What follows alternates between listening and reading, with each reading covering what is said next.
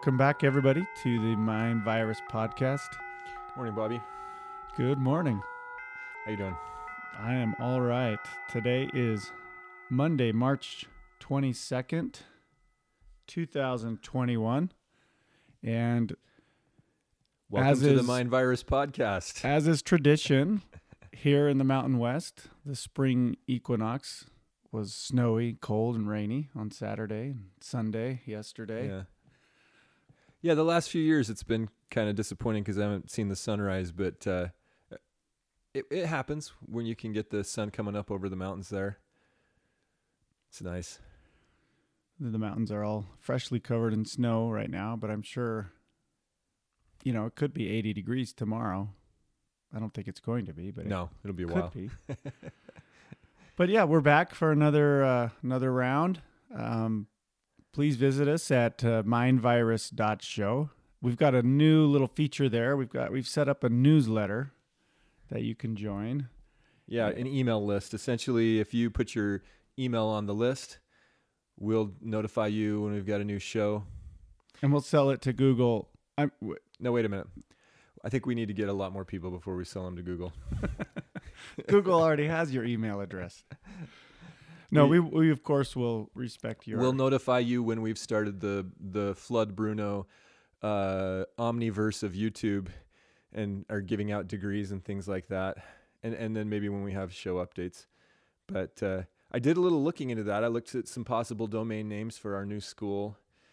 Uh, if you, if you didn't listen to last week's episode, we had a business idea that I think is a goer. I'm having a little bit of trouble, I think, uh, getting enthusiasm out of Bobby here. But the idea is simply is we're going to aggregate YouTube content and then hand out degrees after you pass our tests about these content, uh, uh, these sets of content. And so the more money you pay, of course, the easier the test will be. and then you'll become a credentialed pro or whatever in that subject matter. And, uh, you know, I was a little disappointed because people have already taken the best titles, which PhD is probably the best title. Uh, means doctor of philosophy, and of course, doctor comes from the Latin meaning teacher, docere. Uh, so, teacher of philosophy, which is unfortunate because you get all kinds of PhDs in uh, subjects where they're not even teaching; they're just screwing up the world, like virology or something like that. They're out working for pharmaceutical companies, and uh, of course, you've got MD, medical doctor, stuff like that. But uh, uh, yeah, they took the best terms. So we are going to have to invent a new acronym, which um, we were thinking wizard or grand wizard or something like that. But we need your we need a little bit of input on this um, on this idea. So the titles are still up for grabs. So feel free to to uh, comment on the website mindvirus.show and let us know what you think the titles should be that you receive when you go through the Bobby Flood, Jordan Bruno School of uh, Omniverse of YouTube is I think is what I want to call that.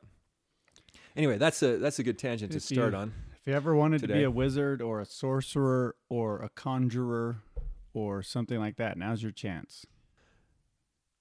I'm, I'm, trying to think of the, the term that's like I'm way smarter than a doctor, you know, or a teacher. Like, how about the principal? Because if you if doctor means teacher, then you can have a PHP. oh, that acronym's already taken. But principals are usually just teachers that hang around for a long time, aren't they? Yeah, but we're trying to take back the language. So, like, what's you're the gym teacher. Well, we'll keep we'll keep We'll keep we'll keep stewing on that yeah, we'll, one. we'll we'll update you later on where that's headed. so in you know, Twitter's not the real world. Twitter Twitter is an echo chamber of epic proportions, but since you participate on Twitter, I'm sure you've seen something interesting this week. Well, I've seen what what's really starting to emerge, at least on Twitter, which is not the real world, but you have this this stark contrast between what's being called team reality and team apocalypse.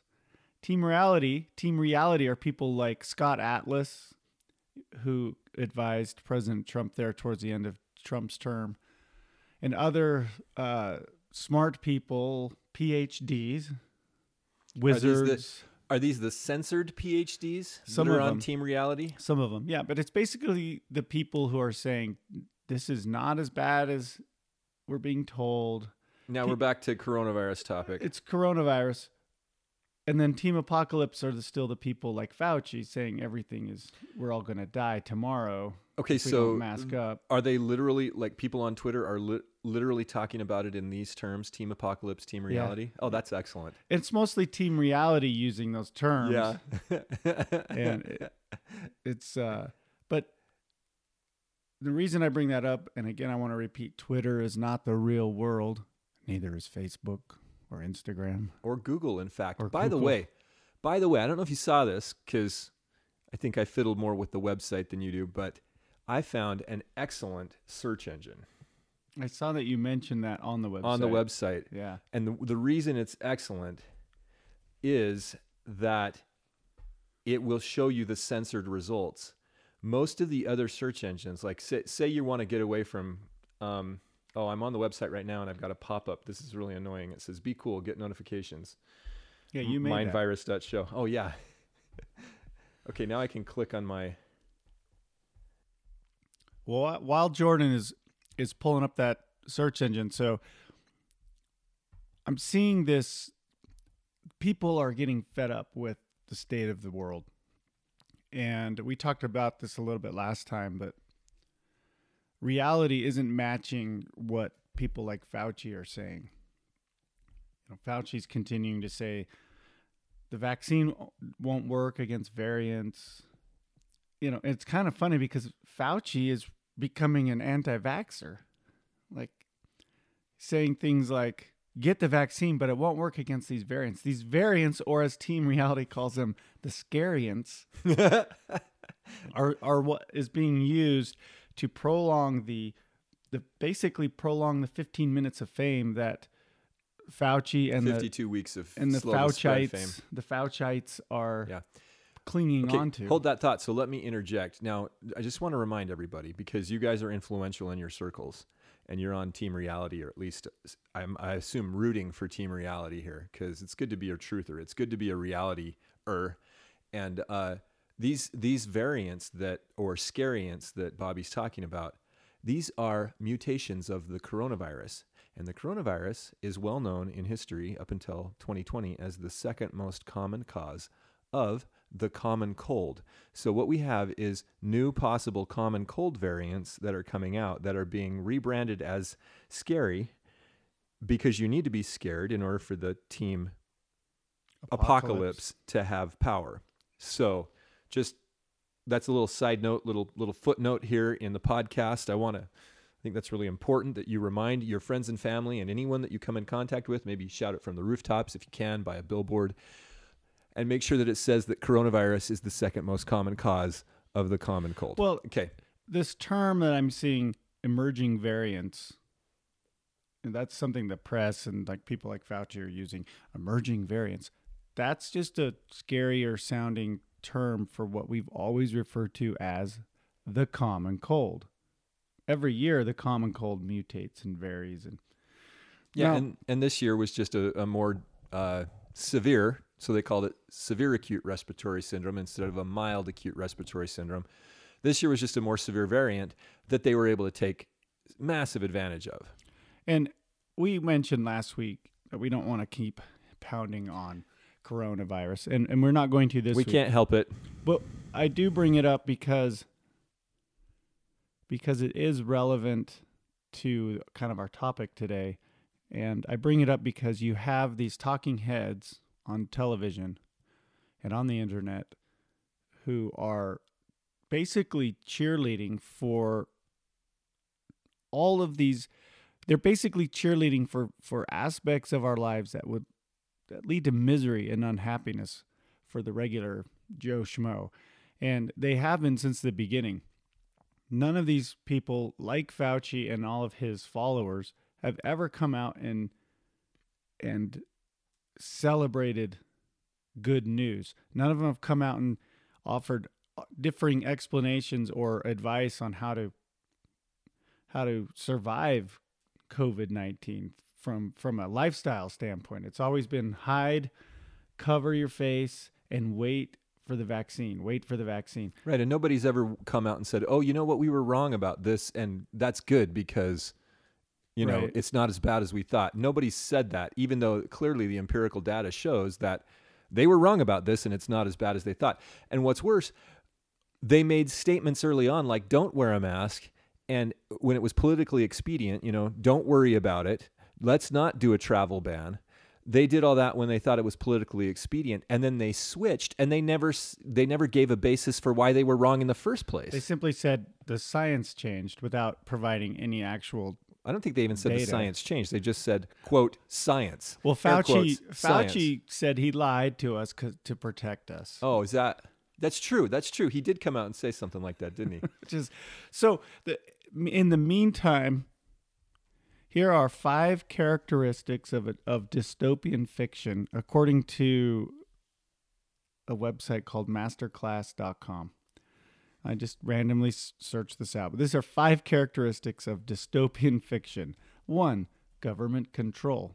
Two, environmental destruction. Three, technological control. Four, survival. Five, loss of individualism. Well, if you take environmental destruction and, and instead substitute that for economic destruction or any kind of cataclysm.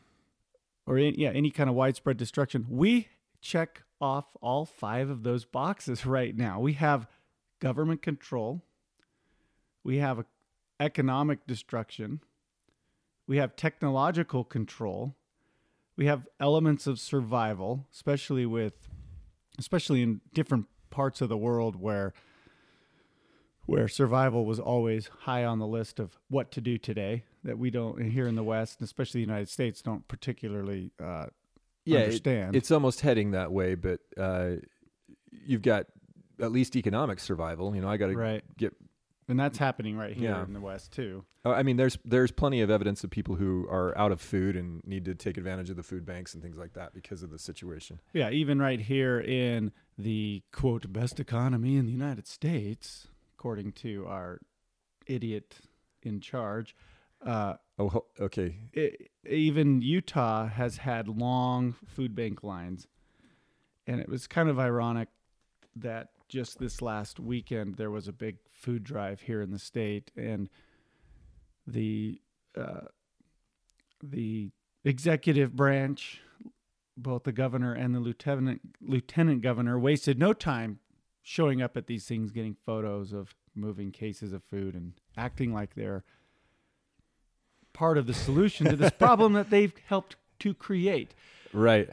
And of course, number five, loss of individualism. Well, m- mask up, Yeah. mask up. So here are five characteristics of dystopian fiction. Now, I'm sure there's other things. This is just according to one source. But Jordan and I have been talking about dystopian fiction um, recently and, and thought we could elaborate on some of that. Well, today. today today's uh, podcast continues in our series of what makes a good society. I think this is a great topic. I really enjoyed talk, talking about it, especially when we did the Field of Dreams episode, episode twelve. Um, my favorite so far, I think. Although the Truman Show was a pretty good one too, but uh, this idea of what makes a good society is is a great thing to be discussing right now. Why? because ours is disintegrating right before our eyes. And I sent you a link, and I know it was late, but as homework for this uh, class, I, I sent uh, for this class for this podcast, I sent Bobby a link to a Zero Hedge article that I'll uh, actually it's an American Institute for Economic Research article that they reposted by Naomi Wolf.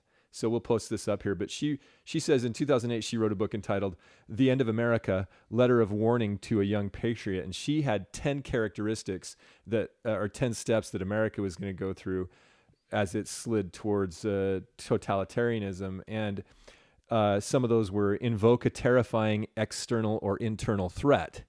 Okay? So that goes along with cataclysm right? In the in the dystopian novel. So they in in, in their or in the in the character the five characteristics of a dystopian uh, of dystopian literature that Bobby was just talking about they've got this cataclysm and they they term it economic or uh, climate disaster environmental right destruction. environmental destruction because because that's that's what a lot of the a lot of the um uh different stories center on the environmental destruction. yeah, like a post-nuclear war uh, world, or like the day after tomorrow, where like the world freezes instantly, yeah stuff like that. or yeah you've got you've got lots of that Or but the it's ro- the road. I haven't seen the movie, uh, the road, but I've read the book, and that's that takes place in a post-nuke environment. right but an internal or an external threat creates the same that creates the same thing so coronavirus could be easily that environmental threat so lest lest you not see the big picture here clearly coronavirus is one of those things that could could take the place of the environmental threat. Also terrorism and that's what she was talking about naomi wolf was talking about because we had been uh, at, in 2008 we were seven years into this uh, sort of an, another invisible enemy an enemy that we don't you know we have to be afraid of and we only see glimpses of him on the news and that was al-qaeda and osama bin laden. And we needed to be very afraid and therefore uh, cede instead of vest we needed to cede uh, c-e-d-e authority to the government that we would never get back you know while they while they take care of us. But that was one of her the first things on the list that she that she points out in this article. The next one is that you create a thug cased so um, in in this case it's your favorite people idiot in chief and compatriot epidemiologist that are essentially behaving like thugs as they enforce upon the society their edicts you know and then I have to make one comment on that of our okay please do recently uh, Utah Governor Spencer Cox was he was reminiscing about the one year anniversary of two weeks to slow the spread as if it was a good thing. It's a really bizarre chain of of tweets and he spends so much time on Twitter. But he talked about he said something like none of us could have predicted the year of hell that followed.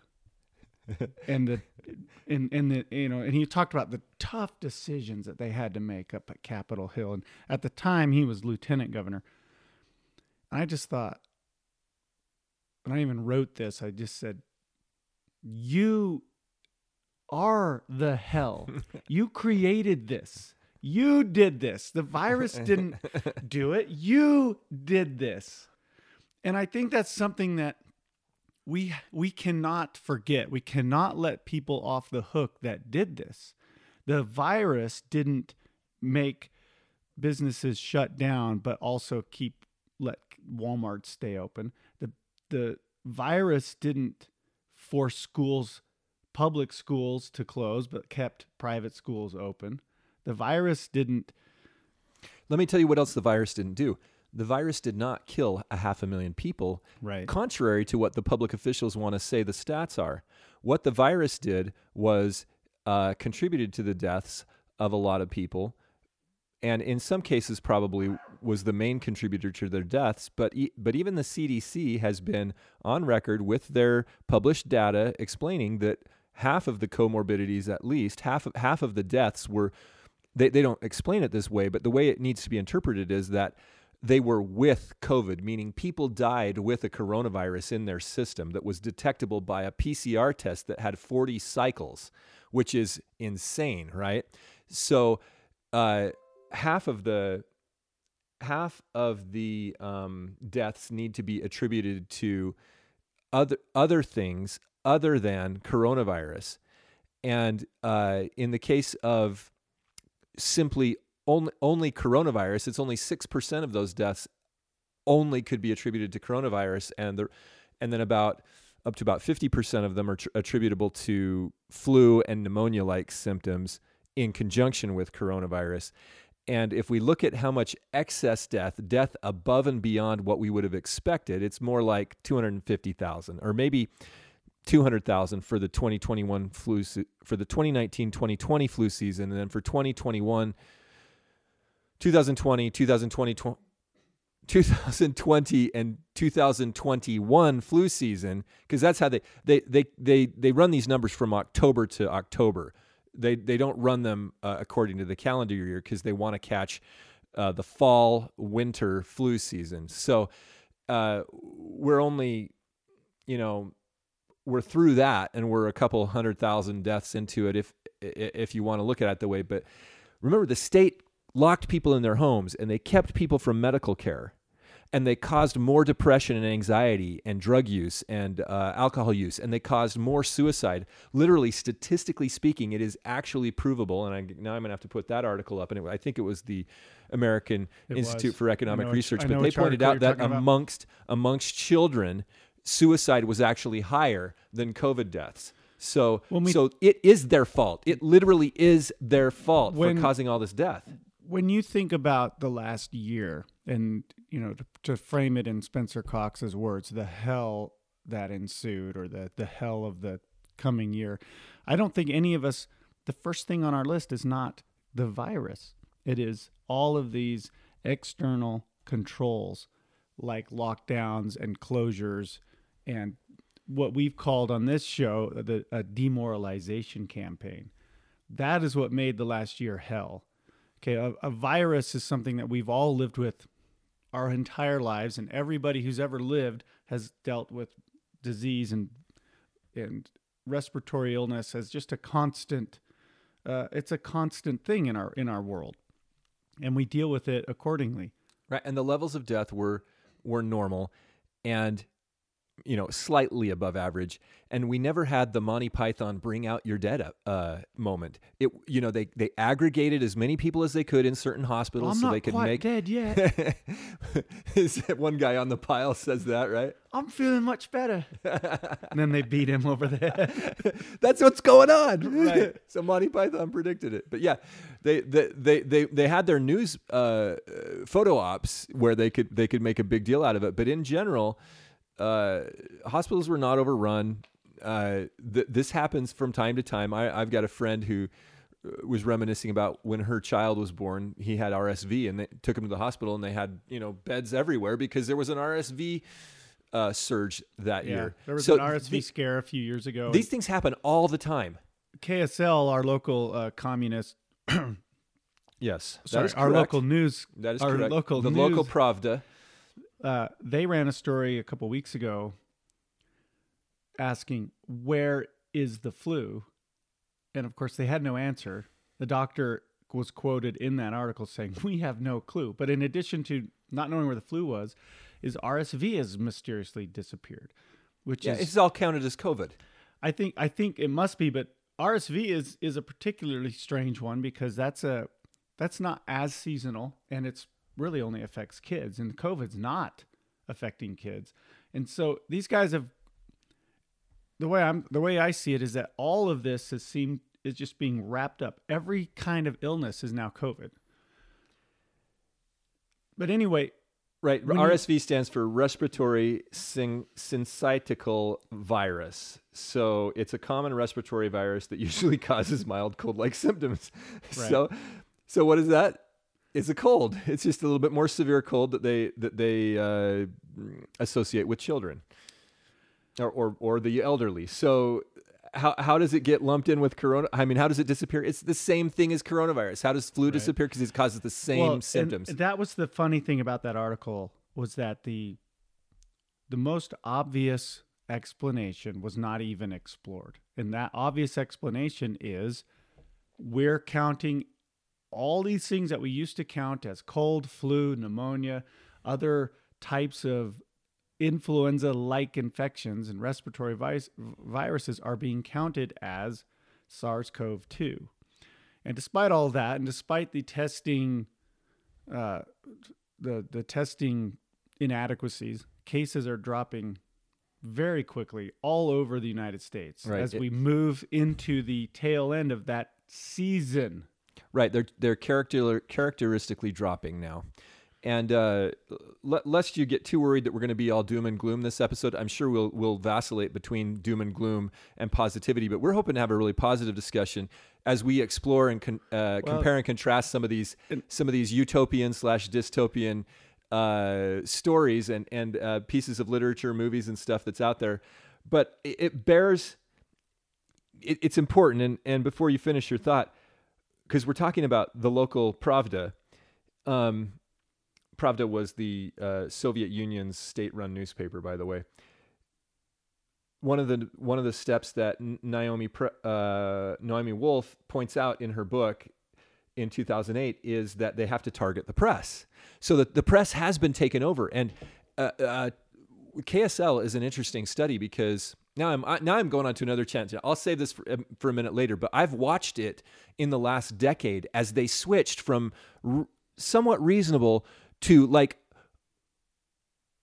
what appears to be purposeful propaganda and and there I, I noticed that in the way they changed their treatment of certain social issues and uh, issues like gun control but uh, they really have been targeted and taken over and they're being they're being used as a weapon against us finally the final step that Naomi Wolf points out is that you have to suspend the rule of law and 2020 that's exactly what happened due to the external threat, the external cataclysm, the climate disaster, or the, the invisible enemy. They suspended the rule of law. That's where we're at. She points it out. We've gone through the whole thing, all of the steps.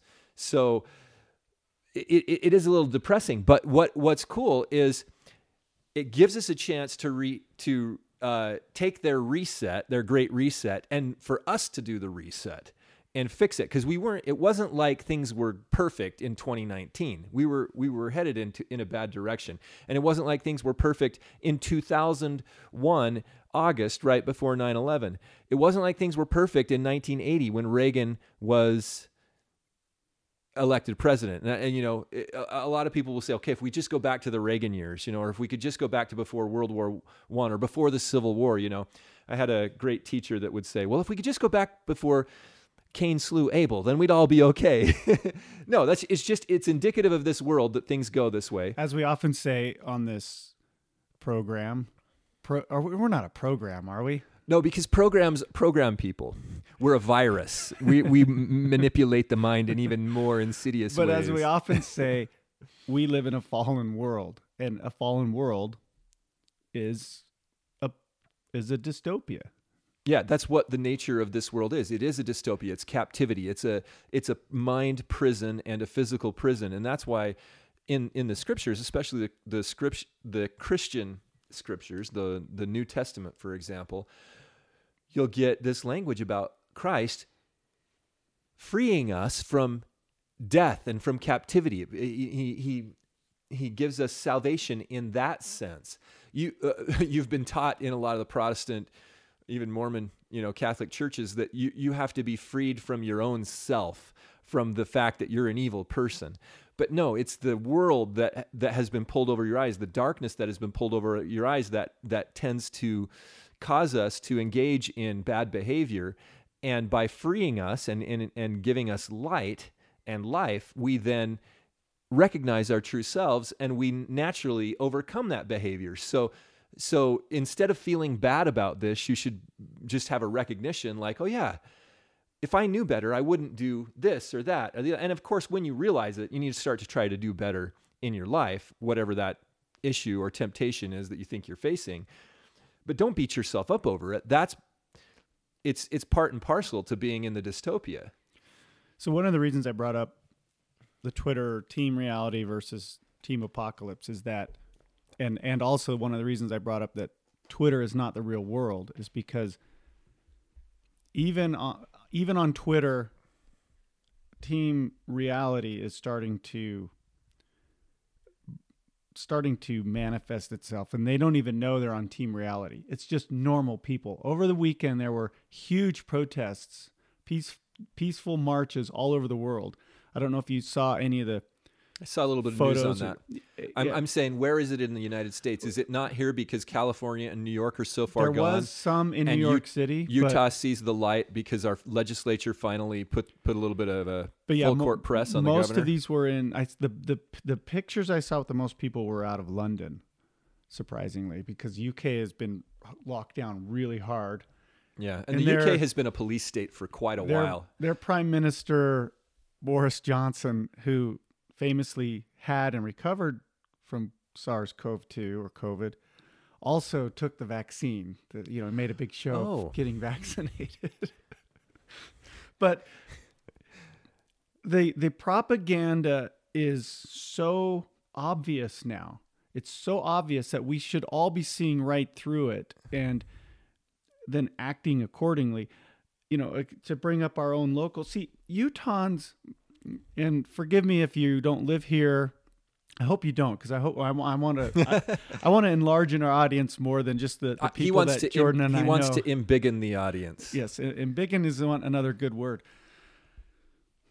But here in Utah, we like to pride ourselves on being a conservative, liberty and freedom loving state, and I think there are a lot of individuals who who do uh, genuinely love and and value those things. I don't think those people are in government. well, they're not. You have to laugh. But you have to laugh. but the there so- are there are some in the legislature. There are, and they're they're And they they're, the- what they're what they They who, are good- Who was it that said, "Oh, those constitutional The- types"? the- they are good. They are the good people that everyone up in th- like. There's this like uh, in Salt Lake. There's kind of this little dark, secretive thing going on. The media won't won't talk about it, but they'll allude to the governor having to have conversations in private with the uh, legislature. That's because they don't want the truth and the good principles to get out. Because if they were held in public, if the meeting was public, everybody would be like. Well, of course we're going to do what these liberty-oriented guys want because they're right. Right. And and the legislature's been talking, and so those those leaders in the Utah legislature have some effect on the other people in the legislature because it's so obvious. And fortunately, we have those people, and therefore the the political machine has had to keep them under the under sort of a blanket. And let me just give you, for instance, if you Google SB 195 in Utah, that was the bill the legislature was finally able to get passed with even with all of the the moneyed interest and the powerful executive and the media really putting as much throwing as much water on it as they could. This was the bill where the legislature said enough is enough, and as of April 10th or whatever it is, Utah's done with the masks. You know, the- At least the mask mandates. They're going to keep them in schools for a little while, but it was sort of the the legislature saying, "Okay, we're taking over here, and you, and we're creating a path." To the end of all An of your game, which the end of your Neither. Herbert nor Cox seem to have. Right, and this had. this bill passed unanimously, and, and it limits the executive on on the current emergency and then on future emergencies. And this bill passed unanimously in the Senate, so all of our senators voted for it, and all but except like four or five of the legislators in the House voted for it. So so we do have some good people, Well, and, and they are having an effect. It's Cox just the media. The media is super powerful. Cox signed it, but I don't think he signed it. Did he just let it allow it to? or may, maybe not. I think there's a way that you can allow it to come go into law without I actually he, signing I know it. he had reservations. He has reservations about everything that would curtail his influence. And it's really interesting because he's openly said a few times, we will have a private conversation about this with the legislature. And to me, that is the public officials should never be having private conversations, especially when it comes to the debate over laws. Well, I would take away the especially. I think your statement can stand on its own right there. Public officials should never be having private conversations. But that's a question that I want to pose when we get to the dystopic utopian literature because uh, there's always in, in, in these genres a lot of times what you see is that the the world is not the way it seems and that the the leaders of the society or the leader is hiding a very very important truth. And so i want to talk about that because Right. there there is an there is a place for there there's a rationale for the idea that not everybody should know everything all at once. And i'll, I'll get to that in a minute. I don't want I, look I could totally. This tangent is a really good tangent. So let's not. Uh, 'Kay. Let's not go on it yet. I'm gonna just. I do want to wrap up. Um, my little, my little, uh, my little tangent on on Utah. So, again, w- we think we're immune to all of this here in Utah. Oh yeah, and this is a good. This is a we good are subject. absolutely not only we're not are not immune, we are super susceptible. All you have to do is look at drive up and down. So Utah, if you don't live here, Utah has I-15 running right through the middle of it from north to south. And it's really the only way to get anywhere in this state. And it's kind of ridiculous. There's no east-west travel, but don't get me on that. In, in the Wasatch Front, The, the mountains do run north to south, but anyway. Right, but even just within the valley, north south or, or sorry, east west travel is really difficult. But I fifteen runs right down the middle of the state, right along the what's called the Wasatch Front. That's where most of Utah's population lives from Brigham City to Spanish Fork. Probably ninety percent of our population Yeah, it's like two and a half million people. out of 3.3 million people. So if you drive right now, if you drive, you don't even have to go that far. If you drive up and down I 15, as everybody does because it's the only way to get anywhere, you're going to see billboards up and down the freeway saying things like stay home, stay safe. And right now, of course, it's shifted to all vaccine. Vaccines are safe. It's and vaccine. effective. It's vaccine, vaccine, vaccine. The Utah government has basically become an ad agency for big pharma, and the someday the state of Utah COVID nineteen response task force team apocalypse Twitter account should be archived and studied for for uh, picture perfect propaganda. It is the most blatant, ridiculous propaganda. Let me give you a couple examples. This is all recent, and it's funny how they try to be. They try to be hip. They, they've they've often had these little graphics and stuff that call SARS-CoV-2 or COVID-19 the Rona, and they've they've They've recently said, Are you looking for a new cause to join? Join us in slowing the spread of the Rona. It's like, what? A new cause? But this it's like it's it's not like a it's it's not I mean, it seems similar to the movies or like a, a, a book you might read, but it's like a bad movie. It's it's like a B movie apocalypse movie. It's not even a good movie. It's It's, terrible. like terrible. It's seventh. It's a seventh grader writing propaganda. Here's an example. This was two days ago. It's not too late to join and become a Rona alert influencer. It takes literally two minutes to join and get started. We need your voice. Plus, you might win some cool stuff. Yeah, that's because they're losing people on what, Twitter. What is a Rona alert ambassador? This is some this is somebody They're even that calling it a campaign. Well, what they're doing is they're losing the even with their CIA troll farms running all the the uh, robot accounts telling you what to do. They're losing influence, so they need to recruit more people to to to parrot the party line. Here's another one, and they have this. This Uh, is well, well, didn't you send me one before you do that? There was one you sent me where they were trying to recruit religious organizations. Right. What? So this was a summary of last week's uh, Thursday weekly press conference, right? And they used the words, "We will lean on religious organizations. Lean on religi- religious organizations." You know what that sounds like? That that sounds like a mob boss. We're in league with the the LDS Church, by the way. That's what that means. Absolutely. This is another one they said, and it's accompanied by a video of people like, uh, of course, young people hanging out at restaurants and stuff. It says, We all want to get back to nights out with our crew, and getting back there starts with getting vaccinated for COVID 19. It's safe, it's effective, it's how we get our lives back. And that's a, that's a phrase they have been using repeatedly. It's how we get our lives back. That is an evil lie. Yeah. That is a lie and it is it is dirty propaganda and it's coming from our state government. And they've been doing this from the very beginning with billboards along the freeway with television and radio ads. I don't know how much money they've spent on all this, but it it has to be a lot. A lot of money has been spent on this garbage. And they are. They've they've completely lost the they've completely lost the people. The people of Utah are just moving on with their lives. Now there are some that, There are a lot that are getting vaccinated, but and these mask mandates aren't aren't going to go away. but it's I- they're going to because I claim think- they're going to claim the uh, well the mandate's going away on April the 10th. state mandate, but these the companies, the, the multinational companies mul- are not going to.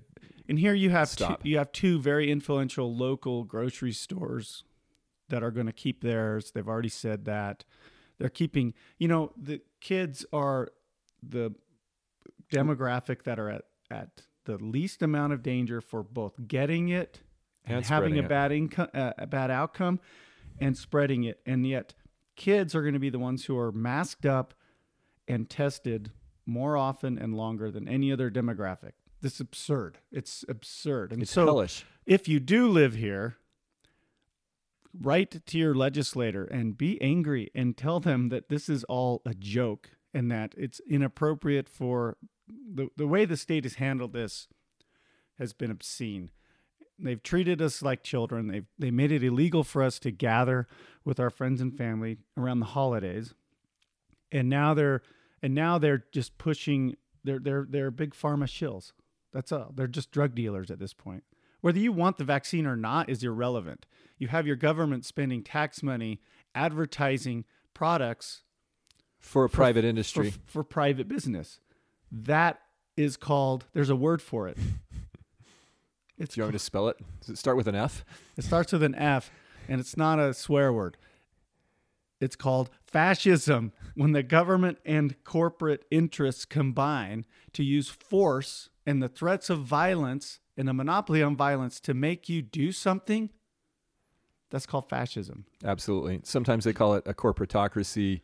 Um, there, there are people that will uh, debate this whether it's really technically fascism, how Mussolini was different. But I think that's the generally accepted term nowadays: is that when the corporations combine with the state, that's fascist, and that's exactly what's happened. And you know what's funny? And they own the state. It doesn't matter who owns who. Fascism got uh, a reputation as being a dirty, bad form of government, and that's what let's let's call it that. It's fascist, jackbooted thugs, thuggery, mind control. They- They're, they've suspended the rule of law. You can't get any court cases through because the government doesn't want to address the obvious and onerous attacks on personal liberties that are supposedly guaranteed to us by our bills, bills of rights. The uh, Utah Constitution Bill of Rights, uh, or the, the Constitution itself, I don't think it, I, I got to go check and see if it actually has a Bill of Rights, but it has the same rights enshrined in it as the United States Bill of Rights has. And so they don't even, they don't want those courts those cases to come to the courts because they've had to slow everything down.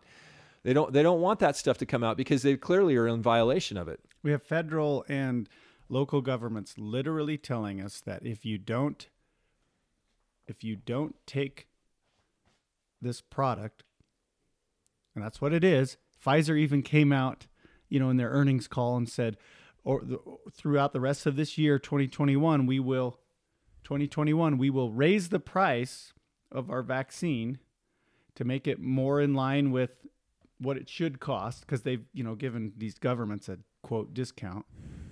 So the price is going to go up and they're going to continue to advise people to take it because it makes them a ton of money. And they're openly saying that they're openly saying that at least the Pfizer people are so the government is literally telling you that you cannot live a normal life if you do not purchase this product You know, this happened recently to America, and it was called Obamacare, where they forced you to buy the insurance product. same thing and now big pharma is getting their big payoff And it was a health related uh, scam similar to this one. So, Right. You remember that during the debates in the, kind of the lead up to that, we were told that millions of people die every year because they don't have health insurance, and that this would save millions of lives. sounds similar.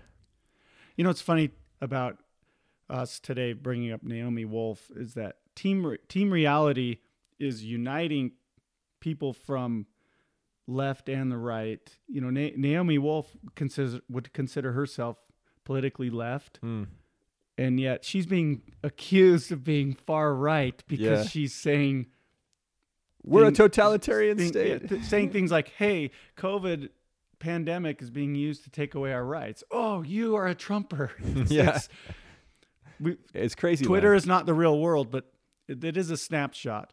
But it's interesting though that the unlikely alliances, and even like Glenn Greenwald, which is is never been considered a, a right winger, is being accused of being right winger because right. He's gay. he speaks out.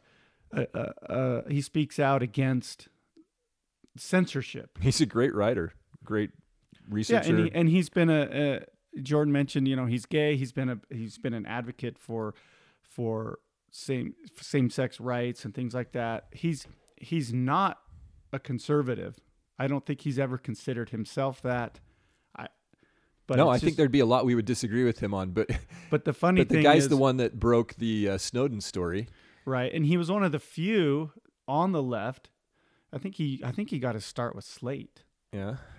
He used to write for Slate, which is a left leaning publication, but he was one of the few in the early years of the Obama administration that was anti war. And he was consistently anti war through the Bush Obama war on terror and was, you know, got criticized by the left. For Right. that, You which is admire- always ironic. You got to admire his principles and his consistency. I mean, so the point being that you're seeing traditional ide- ideological lines get broken down, which is a good thing. And Yeah. people are people are uh, allying with other like-minded people into team reality and team apocalypse. And it's uh be- that's I think one of the keys to preserving our nation and, and really individual rights and liberties throughout the world is to get rid of that left right dichotomy. It's used, it's a false dichotomy that's used to divide us. Because it's my belief that most people, whether they consider themselves left, right, Republican, Democrat, whatever term you want to use, agree on almost everything. And that most of these, most of all of us have the same ends in mind, it may be just a different approach to getting there. But that's not the that's not the picture that the media wants wants to portray. They want they want you to believe that every Trump voter is a violent right wing domestic terrorism, whereas whereas the press on the right wants you to believe that every left winger is a Molotov cocktail throwing Antifa terrorist. yeah, well, I, I I would wonder out loud here uh, if maybe there's some caveats to what you said about everybody um, essentially having the same principles or or uh, Well, I don't- I good in mind that- because well like don't we have a significant portion of the country that thinks government is supposed to do things for us Right. And I think that's and that's the problem that's been going on for and I think that's a product of- decades of this public school system public school system and the and the media. in the 20th century. The ro- the the robber barons, the same foundations that brought us the medical establishment, also brought us the public education establishment, and have been steadily eroding What I'm reality saying is- there. what I'm saying is that I think that that would that would kind of fit into the different means to the same ends because I think everybody agrees that it's a good idea to get educated. It's a good idea that you know we want more people we want as many people as possible to have access to as many things as possible services and goods and right, but how we do that is the problem. Right. And yeah, and you're right that both left and right basically our arguments are how much of that should the government do? Right. I think if we could uh, remove a lot of the FUD, the fear, uncertainty, the doubt, if we could lear remove a lot of the uh, distraction and have a realistic conversation, I think m- a lot of people would be willing to repent, meaning change their mind and come around to uh, a more rational way to run society. But that requires people being willing to sit down and talk rather than being dramatically afraid of each other, right? Oh, we're all wearing masks. We only discuss in echo chambers like Twitter on social media, where the digital world is controlled by external forces and influencers that are inte- a- attempting to create fear and conflict. And, and it would require that we um, have the capability in that discussion to recognize that the credentials of the society have been misapplied so that uh, for example that news organizations ought not be accorded the same level of credulity that that a lot of people have been according them and that the public education establishment ought to be um, exposed for its flaws and its nefarious um, underhanded creeping you know movement towards uh, totalitarian state. Th- those types of things would need to be exposed and talked about openly. And that's that's the problem is i don't think we could have that discussion. So or at least they're attempting to make it so we can't have that discussion. If we could have that discussion i think regular honest adults might be able to well they definitely be able to set up some sort of a society that was better than what we have now if we could just remove the high priestly class and and uh, start fresh. But that's never what happens. There has to be a cataclysm to reset, right? And so, conveniently, when the oligarchy wants their great reset, conveniently they have the impetus for it, which is a a hidden, invisible enemy that is ultra dangerous. It might kill you. It might might kill Well, your the- grandma. I've said It might raid the fridge at night and I've, I've pop the called, tires I've on your called this a totalitarian masterpiece because they they have the perfect enemy because it can come and go as they need. hmm They can call anything, uh, you know, a victim of this enemy. They can twist anything to become a, a COVID death, so to speak. They can. if we go along with it. And see, the problem was right, but it- we have so far. well, but we did, but we haven't had the bring out your dead episode, and so I don't think it's killed enough people. And the and the like you said earlier, the people are starting to come out. The people with the the pitchforks and the torches are coming out. And in Europe, it'll be inter- it's it's interesting to see Europe because they gave up their guns. They don't have their guns, and therefore they have worse restrictions. And in America, we have these leftist, statist states, the ones that are m- more um, authoritarian. authoritarian, they have less. They have more restrictions because the people are willing to accept those restrictions. And in the West and in the Midwest, we ha- we've had less restrictions in principle. They they they've tried to force these mandates, but you know less less adoption, more civil disobedience, and and less restriction in principle because I think because they know the people aren't going to go for it, and so. You, you were talking earlier about Utah and its uh, i i how we purport to be liberty oriented, and but we really aren't. We're we only give it lip service, right? And I I think that we should and this is largely due to the people in Salt Lake and the people who sort of set the tone, because I don't think it's reflective of the actual state as a whole. But because of the propaganda machine, they're able to get people to to buy onto buy into their their causes and um, like uh, the, the okay, dare I say it, the coordination between the, the LDS Church and the state ha- has created this dynamic a little bit because the LDS Church likes to get behind com- these uh, popular causes too. Because we, I think, because we've had a stigma in Utah as being strange and weird, uh, polygamous or whatever for for a long, long time. So the people, the church is the people, and so there's this general um, feeling that we want to be accepted by the world. Which is interesting because on one hand we'll say we don't care about that acceptance, but on the other hand we're definitely out looking for it. And so uh, I think I think we could change the state motto to the Me Too state. We're Me Too. We want to be like California too. Us too. We want to have the Olympics here too. Oh, and we want our Olympics scandal here too, right? Whatever it is you guys are doing, we want to be that too. And so we, we want to be uh, in charge of government too. Oh, you have a really totalitarian government? We want that too. We want to have our guys, our, our return missionaries need to run your totalitarian government too, right? That's that seems to be the attitude in Utah is whatever the mainstream propaganda, national propaganda outlets are pushing, we want that too. We need to be good global citizens too. This is literally you guys know that the listeners of this podcast know that that there's been language out there that we need to be good global citizens and i would remind us if we're really christian if we're really you know independent uh, truth seekers What happened to the royal priesthood, the chosen generation, the holy nation, and the peculiar people? What happened to that? What what happened to our courage for being different?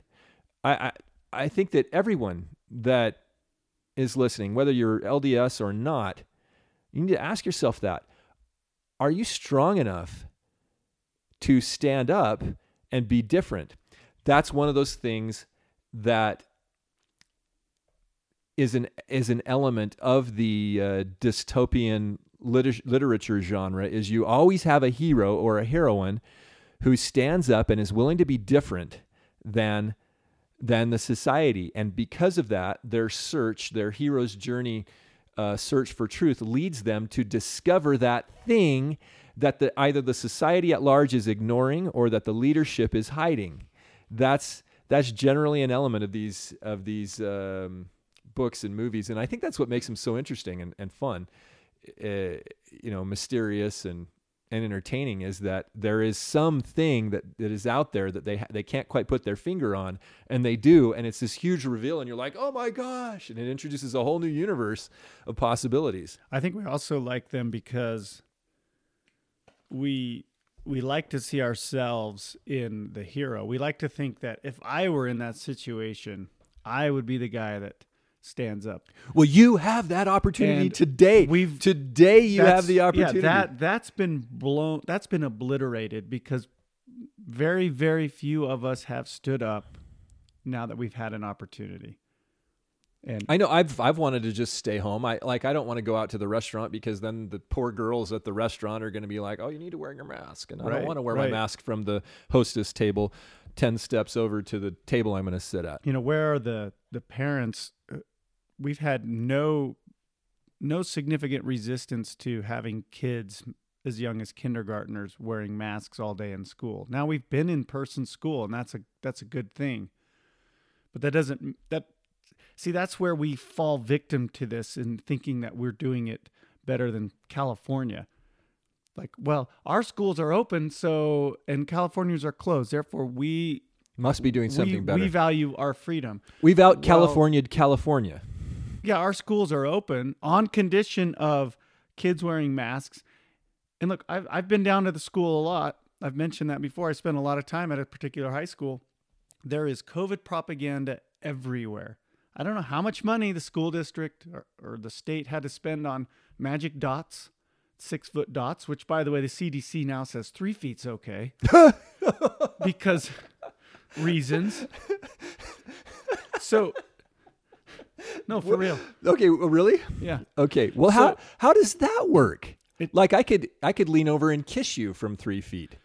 Well, I could spit in your. I could give you a wet willy. These ki- these kids haven't been social distancing.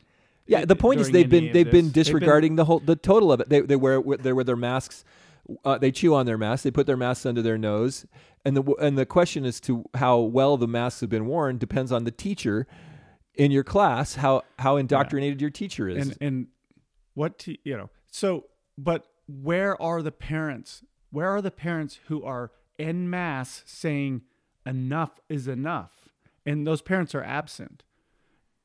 You know, Well, I you want think you want to get parents in Utah mad. Show your students if you're a teacher, show your students a, a SJW George Floyd BLM video. Then you'll get you'll get some Yeah. phone calls. Well, look, but the- forcing your kid and holding him hostage to the mask or to these tests, people just lay down. People just go along with it. And and you know, I'm guilty of that too. And and so we've talked about this before. At some point you have to stand up and take a risk for Right. what is right. See, all, all experience has shown that mankind are more disposed to suffer while the evils are sufferable than to right themselves by abolishing the forms to which they are accustomed. And that's, I think, where I think where Utahns find themselves, and a lot of people find themselves, because we we really do have, you know, the the thing that makes this insidious evil genius plan so uh, genius, so amazing, is that they're they're attacking the fringes of your rights. Well, they're not just attacking the fringes; they're attacking all your rights, uh, assembly, free speech, through uh, through a means that is not overt warlike force. You know, in all the movies, in all the movies, what the the hero realizes. I mean, in some cases, they're forced into that uh, call to adventure because their home is destroyed or their family is shot or whatever, and that has happened many times in Amer- in in world history and in even in American history where we've had the the physical, like violent, visceral conflicts. But right now, it's a conflict over a mask, right? That if if you lose this conflict, then you lose a whole set of rights where you know it's easier for them to come in and put you down violently in a Hunger Games type of a way than than it would have been if you had won the mask battle. But the but you're not having to run from the tyrant or from the robot or from from the armies or whatever physically. So therefore, it appears that the evils are sufferable. And and so people are putting up with it, and they also feel like there's a light at the end of the tunnel because you've had this deceptive uh, wait and see type of propaganda, like two weeks to slow the spread. No, we It's need how another we two get our lives back. Yeah, it's how we get our lives back. And so like you can get your life back if you just do this little creeping thing. It, it's it's worse in a way than open warfare because they just continue to lie to us You're and not- we continue to accept it because we feel like the evils are sufferable. We when are the people going to recognize that there has been a long train of abuses and usurpations pursuing invariably the same object, evincing a design to reduce them under absolute despotism? It is their right and it is their duty. Not just their right, but it is their duty to throw off that government and What provide new guards. What is that hate speech you're reading? I know. I, I'm just kind of making this up Where out of thin come- air. That seems I just like made that up. that's got to be like something from A terrorist, right? right, That's once- a terrorist manifesto. It's a terrorist organization. It was a terrorist organization known as the First Continental Congress, written by people like Thomas Jefferson. And I'll have to put a link to it. Um, once again, this is not the first time this has come up, up in our podcast. what and sort of de- I would declaration? I- declaration. Oh, I think I, I might actually take that second paragraph, most of it, and just uh, post it in my front yard, just for passersby to read. if you're sitting around waiting to quote get your life back, you're not going to get your life back. You've got to stand up and reclaim Well, see, you your sovereignty and your quote your life. You you can't wait for the government to decide that enough people have been vaccinated, which here in Utah, that's 1.6 million vaccinations need to be administered before we can get our lives back. That's half the population. now what is that written into one of the bills? Because mm-hmm. is that Senate Bill 195? That's part of that April 10th. That there's conditions on that April 10th. oh, so we might not meet it. It's numbers of vaccinations. I think need to be 1.6 million, and I think we've just gone over 1 million. Of course, that doesn't count quote full vaccinations where it's the mm-hmm. two shots, right? Mm-hmm.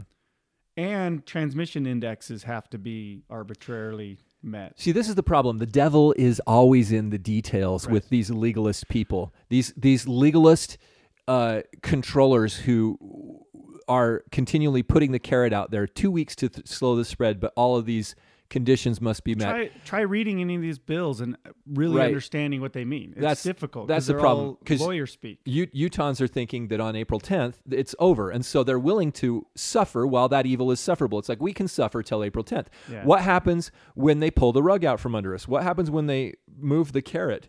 Are we going to say enough is enough? Now, I think what we could see is April 10th, somebody's going to go to a grocery store and see that they're still being asked to wear a mask, And they're gonna be upset. say, "No, this this is over now. Remember the the law." And then and then some 17 year old shift manager is going to have to be like, "No, we can still." And then there's going to be conflict. yeah. So who are the grocery stores that have said they're going to do perpetual masks? I think Harmon's said something about that that they were going to continue with the mat with their requiring masks to go into their stores. That's a big grocery store chain here in the in Utah. And Smith's is a Kroger brand. Kroger's a national brand, but Yeah. Smith's is a local branch of that. I Yeah. don't remember if they've said something or not. Uh, you you've been in Smiths without one, right? I think I have. Walmart, I've been. Uh, you just run through, just like like The a local like a running back breaking through the center of the line. Just go right through, and then if you can get past that, The local Smiths, I have not been ever bothered. and there's usually one or two others in there that are maskless. Yeah. Well, I think we're going to start to see a heck of a lot more people I even I, maskless. I went to a Target right before Christmas. It was packed. No one said anything to me. Walmart, no one said anything to me. I did get asked to put one on the other day at a local hamburger joint, and it was packed. Okay, they don't have the they weren't doing the every other table. It was this place was overrun. And I At the counter? at the counter, she gives me a mask so I can order I can put one on to order. Now this was so funny because there's plexiglass hanging down from the ceiling, separating me from Yeah. the person at the register. And I told her what I'd like to order, and she couldn't hear me. So we both to pull the we mask both down? pull the mask down and lean over to the side side of the plexiglass? I make my order, Did you give her And mask back here? Somebody else can use it. and this. then I go sit down, and and there's a sign that says mask, and I've seen this at other restaurants. Masks required, required. while standing. Yeah, mask re- mask required while standing. Okay. So when you sit at your table, you don't have to wear it. Two things. So, Bobby, you predicted that there would be a surge of mask garbage. It's I, I'm starting to see the masks everywhere on the ground, like just discarded masks. Oh, okay, Oh, so number one, it's again. I go to the high school a lot. The high school grounds are covered in littered masks. with masks. Yeah. So, uh, like, sea turtles are going to be dying because of this. There's. I saw something. The, See- the number was uh, uh, astronomical of the masks that are being pulled out of Cute- rivers and oceans. Cute little seahorse babies will die because of these masks. Cute little octopi, like the, the cutest animals, are going to die because of this. No, no. Disney No, makes no, paper straws. We're okay. It offsets it. Yeah, but Nemo might die. And Dory. Okay. The other thing uh, was I want to know what the burger chain was. Did it have a three letter acronym? Mm-hmm. And was it south or north of us? It was the one south of us. Okay, now we've exposed our location for those who know. No, because there's a Okay, bunch there's multiples around. Yeah. Okay, we could, yeah, we still have plausible. It's a it's if if Um, you're curious, it's a local based, overpriced burger joint. still pretty good fries and stuff. It's good, but it's overpriced. good shakes. I mean, it's like if you're going to get a burger, it's pretty good. But they've raised their prices big time. Well, prices in everything are going Everywhere. up. You know, building building prices are going through the roof. Like home materials, Oh, like yeah. the the cost for lumber is like tripled. I've got a since good Biden I've got a good friend. Yeah, I've got a good friend who's a contractor and he was telling me like all of his suppliers are raising their prices not like not like 3% but like 10% or 15% like his uh, subcontractors they're all having I think that has to this do with some regulation. I think just the demand is so high right now because people are leaving states like California. Yeah, and it's also that, freer that states. there's more money in the system too. lots of fake money. At least for now. At least for now. Yeah. okay, so So invest in Bitcoin or we not? keep we keep getting sucked into the COVID vortex, but so much. well, of, it's not. It's so- not the COVID vortex. It's the it's the destruction of our society. It's Right, literally they, that's they have that's wrecked. been the latest vehicle. that's why we want to talk about a new society or a good society. They're destroying our society right in front of our eyes, and it's like in the scriptures where you see you'll see this in the Book of Mormon, where the the the narrator Mormon will say something like, "And in not so many years, the Nephites became wicked." Blah blah blah. Right. It's like and thus we see. and thus we see blah blah and it's like and in not so many years america just completely lost its collective mind and succumbed to a you know the destruction of their society. And and they didn't have to. They didn't have to we didn't have to do this. I think it's people will say things like, you know, I can't believe we just, I can't believe we just let this happen. It's in in March 2020. Well, it was, it didn't happen in March 2020. It's been a slow progression for a long time. right the destruction of the money we and we talked about this in our very first episode Very the, first episode. the last hundred years of monetary policy, getting the mon- money monopoly and all that stuff, it, it, it was a horse that was that could never be um, ridden forever. The idea when we finally got off the gold standard, and the fact, the simple fact that the Federal Reserve note is not a an actual treasury note it's a it's a debt instrument it's lent into existence that means eventually there has to be a an end destruction of that because when you pay off all the debt the currency's gone and you can't do that and so the if you can't you can't keep it in balance because human nature is to spend it and print more of it, and so then ultimately it, it ends in like a hyperinflation or some sort of a reset.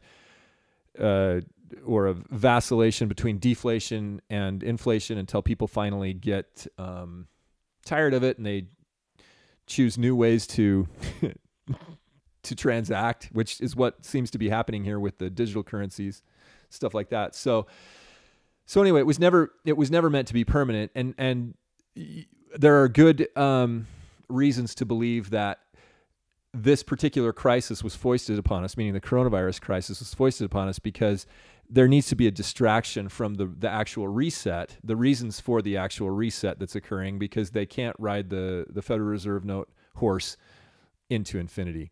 So I think we agree this this is an intentional cataclysm that's being caused, and and it, we're not we're not immune to it. We're we're more susceptible to it as a society because we have gradually given away our our rights and our independence to the government. We've we've farmed out things to this, the government that we never should have, and it, it's not just our fault. I mean, I don't know how old you are if you're listening to this episode, but I think our demographic. I think I have a good idea of our demographic, and I don't think we have a lot of baby boomers listening to this. Maybe a couple, but the baby boomer generation, guys. I'm sorry, but you you you you blew it in a really big way uh, and and it was not your fault entirely. I mean, World War II wasn't your fault. It was a continuation of the same cycle caused by the same people in oligarchy, but the the type of excess that you guys um, allowed to occur and the the types of governmental regulations you guys allowed and just the general disregard for for the future is somewhat astounding. And it, it, it's not all the baby boomers, but in general, eh, they're the ones that are in control right now. And they're the ones that are scared out of their minds about dying from this virus. I think it was, I think they were sold a big lie too, though. They were told that all of these regulations and these policies and things would lay the groundwork for a a sustainable future. And again, I apologize for stereotyping. I know and there are lots of good baby boomers out there. some of the best teachers I have are are baby boomers, you know, but or that I have had.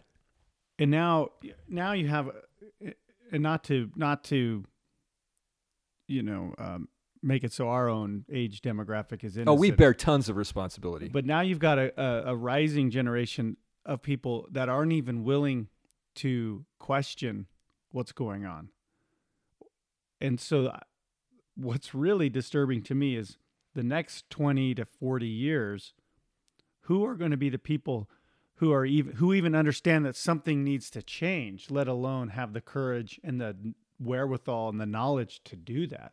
Right if you think about think about like there's still a lot of books. You can get a lot of really diverse books on, say, economics. You can still get Thomas Sowell books. You can still get Ron Paul. You can still go and read the you know things from the Mises Institute.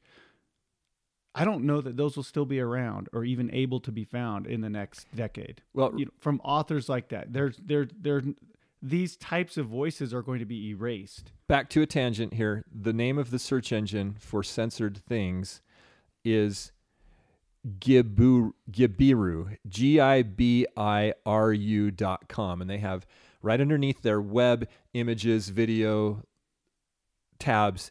When you search, there will be two tabs. One will be search results and one will be censored results. And so if you want to see what's being censored, go to Gibiru and search and then click on the censored results. I think it's uh, awesome. I'm really I was thinking somebody's got to build this. Am I going to have to build the search engine for the censored stuff? And I, I have yet to really explore it a ton to see if they've really got everything there that I that I can think of. Because I I mean I I have to admit I mean I've been an inter- internet professional my entire adult life, and I I think I got pretty good at the internet and searching, uh, being able to find information on it. And I'm as a witness, I am telling you, it is very clear that in the last three to five years, information has been steadily disappeared from Absolutely. you know it's been it's been uh, taken in the dead of night stuffed into a a barrel and thrown off of the off of the in, off of the waterfall, or uh, they've put uh, they've they've stu- stuck it in a hole, poured cement around its ankles, and dumped it in the East River. I mean, that's what's been happening to good information for the last three or five three to five years steadily, quietly in the dead of night until January 6th when it became well, and last year with the with doctors Erickson and Ma- Massihi and all of the censored medical professionals. In the last year, it became open and overt, like a like a Chicago style gang war or something, shootings on Sunday afternoon on Main Street. But uh, but yeah, Gibiru is a good one, and um, th- there's a lot of censored information out there. And if you want to if you want to go look at it, that's a good place to start. I'd recommend too finding hardcover or or paperback, but print printed books from authors like Thomas Sowell or Hugh Nibley or Ron Paul or Yeah, getting a traditional library isn't a bad idea. it, because those books for now you can still get them and you can, might be able to find them used for cheaper, but those are going to go away. I think you know Amazon's already starting to s- decline uh, selling books from certain authors on certain topics. And Amazon, whether you like it or not, Amazon owns the book marketplace. Right now, where I live, There's Abe Books. there the n- the nearest kind of big box bookstore is a long way away, and I never go there. And but they're not going to be any different than Amazon. Well, Abe Abe Books is a good used book bookstore. Yeah, you can still find good local used book shops, and I always like kind of wandering around in those and Yeah. seeing what. But I'm talking about find. abebooks.com. That's a right. Have you you've seen that? Yeah, Okay, because they they have pricing that's pretty similar to Amazon for used books. I think I think that's where I got this this book in Approaching. Zion. I got that used on Amazon through you know a, a bookseller. Yeah. Um. Well, I like I like Abe Books. Uh, If I can find something there, I'll try to purchase that from them versus Amazon. Right. Uh, eBay, you can you can get a lot of used books on eBay. Uh, there, another tool that's really good for finding some of this uh, disappeared information is the Internet Archive at archive.org. Right. They have Until that's ruined. Yeah, but that, that's it's possible that that'll get taken over. You know, it's interesting if you think about, you know, in in the Book of Mormon, we learn about a civilization that lost their written their written records and how that and also a civilization or at least a, a faction of a family. You know nephi who who is the main character in the book of mormon early on in the first first third of the book of mormon. In the narrative of the book of mormon nephi goes back after they leave jerusalem he goes back to get written record and it, and there's a lot of important reasons why he does that. One of them is to preserve the language and the doctrines and teachings of his religion and his tradition. We're seeing what we're and we also we see another group that lost the ability to to keep their records and how they fell away from their their religious doctrines and the teachings of their fathers and their traditions. That's happening in our lives today. That's happening in the world today where historical documents are harder and harder to find, especially as we move from paper to everything being digital. And once everything's digital, it can change. It can change instantly, and no Yeah. one will even know the difference. Yeah, it makes 1984's Ministry of Truth look like a clunky old dinosaur. And it's also really easy to to delete digital things. Um, yeah, in, in 1984, Winston had to rewrite old news articles and then send. and they'd send have to ones- fake photos and right, and it was, then it was very make tedious. paper copies. Now you Photo- can just log onto the website, change the text, and it's done. If Orwell, I mean, the guy had great vision, but th- think of w- w- how incredibly f- much further advanced this is, the tools are with Photoshop, with Adobe Premiere, with uh, you know all the editing tools. Uh, can do- Blender. There's a there's a free software called Blender where you can you can 3D model if you if you know what you're doing, you can make anything. You can you can make your own movies with it. You can do deep fakes on your phone now that take five seconds. you can take a photo of somebody and, and make them dance and sing to a song and they don't look super real but again we're talking about a free app on a phone that's meant for fun Right. imagine what you can do with Imagine what an, a government with the resources of the United States of America, the greatest, most prolific nation in the history of the world. Imagine what they can do. and are doing Okay. Imagine what they have done to you.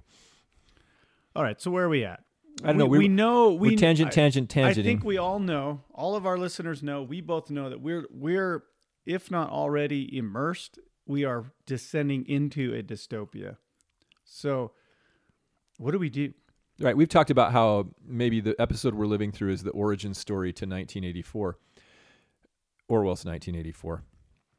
But Not Wonder Woman not- 1984. which I haven't seen. I started to watch a little bit of it last night it's not worth your time.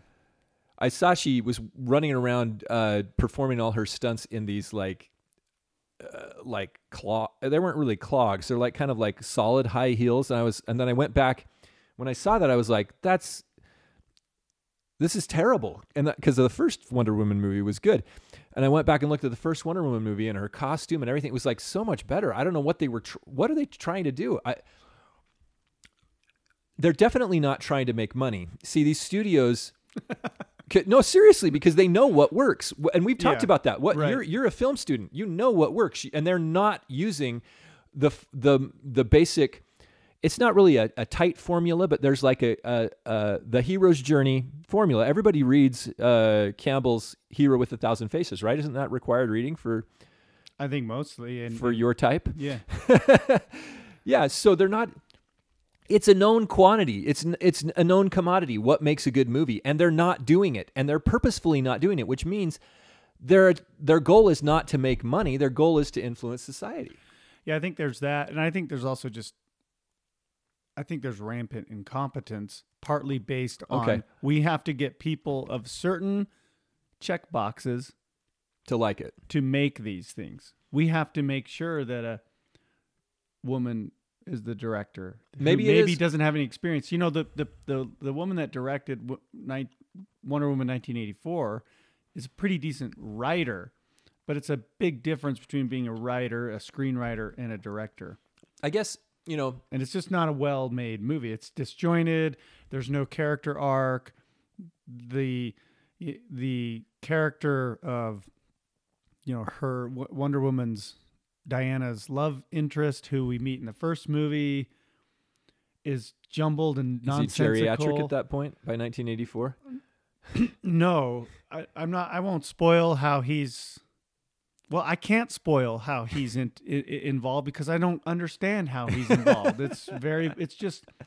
There's a lot of weird, pointless things in that movie, and I, I saw one review on it that I think she's in. uh, We don't see her in costume other than the opening scene. Remember, it's a superhero movie, which means if they're not in their costume, they're not doing their superhero stuff. We don't see her in her costume until like Just an the mall scene. There's the mall scene at the opening, and then she's not in costume for the next like hour and five minutes or something. Hmm. It's another tangent. Well, yeah, uh, we do have all have limited time, and now I'm. The problem is when I start a project, I like to try to. Well, actually, that's not true. I was going to say when I start a project, I like to finish it, Well, but now I can go- th- I can think of dozens of projects I've started that I haven't finished. so I have to go check finish myself it, there. I mean, i if you're if you want to, sometimes watching bad movies is is a good way to learn how to make better movies. sometimes you do it just for fun, right? To make fun of the movies. Sure, Yeah. sure. There's a whole uh, TV show based on that. Is that the Do you remember Mystery Science Theater Yeah. 2000? I don't know if it's still around, but their yeah whole shtick was making fun of old sci-fi, you know, bad sci-fi movies, and it was pretty good. Yeah. Well, any anyway, uh, we were talking about how we've. You could say that the last year was the origin story for 1984, the Orwell version, and that our society uh, is headed towards that. But you can also you can also look at these dystopian um, shows and recognize them as metaphors. I think Hunger Games is a metaphor for the United States of America. Um, where you have the districts and you have the capital city and the capital city reaps the benefits of the labors of all the districts. And so, in a way, we, we've been living in 1984 for a long time, and eh, we've been living in Hunger Games for a long time. And so, what is the what is the uh, how does the society reset either organically or how or as it's manipulated by the uh, by the elites? That's that's a good question. I think that's uh, what we wanted to talk about today. How how long how long was our tangent here? Like an hour? We've an hour and a half? an hour and a half right now. okay that's a pretty good tangent. We've been tangenting like for for, for 14 15 episodes, or something? now. you know what's interesting about Hunger Games is that the districts the districts are willing to sacrifice young people.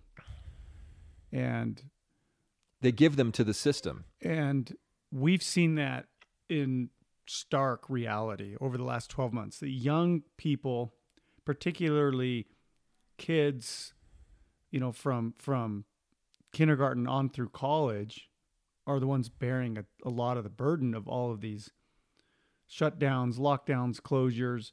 You know, it, it's March, right? It's March. The basketball tournament's going on right now. yeah when you said march you said it's march i thought you were going to say it's march madness I don't know if we could say that. Uh, th- That's a- it lost its it lost its allure Well, like it I, has for sure. But a team, uh, a VCU, uh, I think that's Virginia Commonwealth University, was kicked out of the tournament without ever playing a game oh because of covid because of some positive tests plus contact tracing. As far as I know, they not tested a positive for white supremacy Not a single player was ill, and yet their game got canceled. And of course, last year the whole tournament was canceled. But what? Again, you have you have these you have this team. It's just very representative that some bureaucrat who doesn't have to go to the team and tell them to their face that they're out. This is this is something that is important to these kids. They've worked for it all year. They've they've they've gone through all the stupid red tape, all this COVID red tape, which you can see on full display if you watch one of these games. Coaches yelling through their masks. The players on the bench, there's no bench now. The players are scattered up in the first five or ten rows of the stands. That's because they now have the to bench. social distance They have to social distance before they go out. When they get on the court and swap sweat and spit. Right. And the ball, they share a ball that everyone touches. Oh, the I referees forgot about the ball. The referees have specially made masks that accommodate the whistle in their mouth. I'm not even kidding. But so here's so VCU for some reason some some bureaucrat had it in their head that we're going to find somebody and make an Oh, example. I'm so glad that you watched some of this stuff because I have been removed from the absurdity. That is like, like we, our minds are destroyed. I mean, you're gonna uh, you're gonna allow a mask that has a hole in the center of it. no, it doesn't have a hole. It's like molded over so the whistle can fit up underneath it. Oh, and then you And blow like- it. It looks like he's wearing Okay. like a feed bag or something. Okay. And I okay. think, I think there's a slot in there where okay, he but can. but okay, but yeah, okay. So that's uh, okay. Maybe a slightly more rational, but the fact that they go out and then Oh, exchange rational. bodily fluids, right. But so my my which my I mean it in the most basketball basketball of senses. my point is though that we're gladly sacrificing our youth to make us and- and when I say we and us I mean the people in control he means the baby boomers. the baby boomers, the politicians, the health uh, health officials are sacrificing the future of these kids and their well-being and their development so that they can gain power, money, influence and they can feel good about it. It's now virtuous to hurt kids. And you have teachers unions, the Chicago one comes to mind. Teachers unions are refusing to go back to school after these same teachers unions demanded that they were the first to be or among the first to be vaccinated. Even here in Utah, good old conservative, liberty minded Utah, the teachers were so, among the first to be vaccinated. After, of course, the first were young, healthy doctors and nurses who all made sure to get selfies with their muscles flexed and their band aids on their shoulder. The vulnerable people, the people that SARS CoV 2 is actually killing, were after they were vaccinated after all of the all of the political interest groups. And that's something that's happening all over the country. It's so flipped around and so inverted that Ron DeSantis, the governor of Florida, was criticized for vaccinating the elderly population first. The very people that this, Supposedly. you know, Eh, well, the empiric for. the empirical data shows that first of all, half of the people that are dying die in nursing homes, and then it's mostly people over over 65. If you are under 65, you basically have a 99.9% chance of survival, which you know those odds are kind of rough. I mean, if the Vegas odds makers today might not, you know, 99.9%, we got to we got to take precautions. But all But of this is- 99.99 means we've got to take real precautions and mask them up, test them every day. And then I'm talking about the kids in the public schools. If you're under if you're under 24, you have like a virtu- virtually no chance of spreading it. when these these kids, particularly the athletes, the, the athletes playing in the tournament right now are tested every day. Whether they're symptomatic or not, they are tested every day. Most of them have been tested at least weekly, if not multiple times per week, since their seasons started back in October or November. But let's These we- are people who are no, at no risk. Right. I, I'm willing to say no risk. These are basketball players. They're athletes, which means they don't have comorbidities. They don't have pre existing conditions. They're among the healthiest people in the entire country, planet. and they're being tested multiple times a week and now daily. Right, for a disease that has a, a 0.00 And that's bleeding into high school percent sports. chance of It's- killing them. It's yeah. so again, we So I would submit we're, the, we're we're putting our kids through hardship for no reason. right, but this is this is obvious hardship. I would s- submit that we've been sacrificing our youth for a long time. Well, monetarily, financially, right, because right. not not just that, but also look at what we do to them. We we we put them into these programs like like in our neighborhood. There are a ton of people that um, worship sports. Like, and I'm I know it's it's okay. Yeah, pointing at a one of those yard signs. Uh, hey, we, we love sports in this family, and yeah, but like I played, and my kids played. y- yeah, but like you, I mean, But it do you can- guys limit it to one sport? I mean, not like purposefully, but your kids basically just gravitate towards one. It it dominates your have, life, yeah. right? Like it, the it the can- practices. It certainly can, and it can be financially devastating. And, and it's, I think kids should play sports because they learn a lot about life.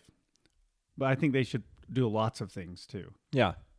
Yeah. Well, anyway, the the kids have been sacrificed. They are basically living the lives that the parents think are exciting and fun, right? Like the a lot of the dads want their kids to be high school athletes and so they spend far more time than we did when we were kids training uh, like physical training there's there's a huge industry that's developed around this. You know all you got to Oh, do is tell big- parents it's hey big. you, you go to the parents it, it goes something like this. It's a really good business opportunity. You go like hey look your kid's got talent. And all we're going to need to do is for you to sign up for a $200 a month annuity. I mean training it's an annuity to me but $200 a month and we can make an olympic athlete out of this kid. It's, it's whether he's a skater a gymnast uh, a football player, whatever. They just need this extra training, and so then you've got this whole industry where there's all kinds of additional, uh, ongoing sports related stuff. And instead of it being a diversion or a or a friendly competition, it's become life. Well, what happens, and I've seen this in multiple sports, what what happens is that kids, by the time they're 15 years old, hate the sport. They hate it, and they resent their dad for for pushing them through it. I've seen it firsthand. The other thing is, I, I think I've mentioned before. I, I'm a big baseball fan. I really like baseball, and there's a there's a surgery in baseball that's called Tommy John surgery.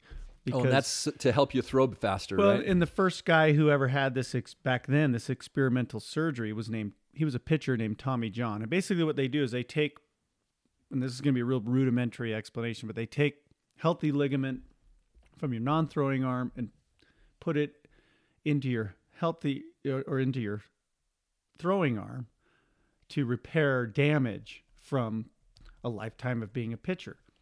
Hmm. And it was this successful you know, on Tommy John, it was a successful experiment that prolonged his pitching career. Mm-hmm. Well, when he had it, I think he initially had it in his 30s, you know, Mhm. and he'd been. Now kids are having it in high school. They're purposefully having this surgery to make their arm stronger, Hmm. and it's it's it's it's still really risky and it's backwards, right?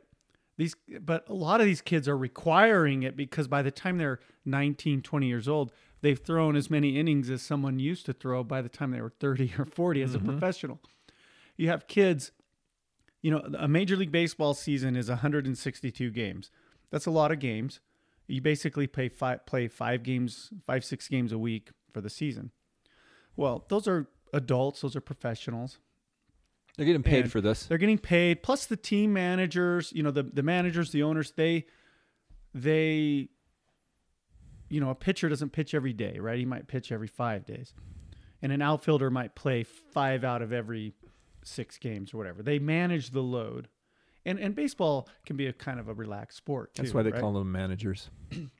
But we have kids that are now playing 100 games a year. Kids that are 12, 13, 14 playing 100 plus games a year between all the teams they play on. High school teams nowadays are like that's the last place you want to be. The scouts, the recruiters, they all go to the club teams. They all Really? go they all go to these super teams, these club teams that play year round in some cases. You know, being involved with sports, I know that the recruiters, the college recruiters are showing up to tournaments not that high school teams are playing in, but that these club teams where you are basically all-star teams that you pay a lot of money to be a part of because quote, we can get your kid recruited. Yeah. Anyway, this is a, another tangent, and it's probably a bit of No, a but it's the dystopia. sacrifice, sacri- it's- sacrification, the sacrifice of our kids. Well, it's this. It's this. Yeah, and and it's this idea that it's this idea that Like who who who benefits there? Why do, why do parents do that? Do, why do you like? It's a lot of work to It is. Is. it because you want to do it for your kid, or is there some sort of an ulterior subconscious motive? That's that's an honest question. there's probably it's probably all of the above. and again, I think I think I think kids should play a lot of sports. Especially if you if you, you want to your kid to have an opportunity to play at the next level. If you want your kid to be a college football player, he should play he should also play lacrosse or basketball or baseball Soccer or or soccer or something, something something to keep up with the physicality of it. do diversify so that you don't first of all so you don't burn out but you learn other skills in those other sports See, I never. but also go ahead. do other things too like go hiking and, and ride a bike and go fishing and a kid should a kid should experience a wide variety of experiences before they decide that's the thing I want to focus on as a teenager or even as a, a anyway We just kind of decided that it wasn't going to rule our lives. I mean, after our first kid went through some of that stuff, it's like the other, the younger ones saw, and we, we asked if they wanted to do it, but it's kind of like, well, that's a big commitment, you know, that they, like you get on a soccer team, a competitive soccer team, and then the coach wants to own your life, or the, uh, heaven forbid you get on a high school team, because then that becomes like a religion. Well, Mhm. it's all like a religion if you want to know the the truth. But uh, but I think that that's a that's an element where we are acting a lot like Hunger Games. We, we're se- we're setting our kids up for disaster in a way as they they um, end up fighting each other for the scraps to survive. Well, it, it could also if be if we tie their self worth to how good they are yeah, at but these i- games. if yeah, and if but if I'm going to use it as a metaphor, I got to say the business world is pro- perhaps the most um, apt uh, meaning of the of the symbol of the games because you take the kids the the the the United States if the United States or if if Washington D.C. is the capital city or the United States is the capital city and we've got districts all over you know some of the some of the kids are in District One where they're um, where they're trained to to play the game, right? They're trained killers in Hunger Games, and some of the kids are from the capital city where they're just wearing strange clothes and doing drugs, right? so they can eat a lot or whatever. Some of the kids really have to scrap and fight for it. And they don't they don't want to be a part of it, but they get sucked into it, like District 12. And uh, maybe there's even a District 13 out there where people are hiding out, trying to avoid the system. But uh, if, if you think about this this world that we drag them into, it's really dog eat dog, and they they have to fight for their survival in the business world and, and it can mean life and death and they and they do things to each other. Now it's not that visceral of course but if you've been in business if you have been around people who are around money and making decisions about money it gets it gets that feeling that it is a little bit hunger games. It is for sure, and, and even in kind of low stakes situations, you have people that will do anything to make sure that they aren't the one who gets who takes who has to take responsibility for something that might go poorly, but they're always the one who can take credit for when something goes well. And that's that same the same idea, this maneuvering, this survivor mentality where you create these unholy alliances and it's always just to make your and in to- the end you have to kill the always self-preservation. Yeah. and in the end, yeah, in the end, you got to kill, kill the alliance. Yeah, yeah, it's interesting. So, uh, you know, I looked up the etymology on utopia, and I, I wasn't quite sure what this was. I knew it had to do with topos. Topos meaning a place. Nibley talks about the topo topoi, the toposes. Uh, so the topia part of dystopia and utopia comes from the Greek topos, meaning place or a, a location, a locale, a Like sphere. a topographical map. There you go. That's where we get that word. Uh, the U though, the U part of it means no. It's Greek O U meaning no. So no place. Isn't that interesting that that's what utopia means? And if you look up you- a list, if you look on the internet for a list of utopian movies or books, they always come up with dystopian movies and books. There's there are no really utopian uh, endeavors relative to literature and movies. So dystopia, of course, comes from the Greek uh, dys, which means bad. So bad place. So all the utopias end up being dystopias. I, th- I think that's really interesting. And we were kind of uh, discussing some of these different movies and, and books before we started the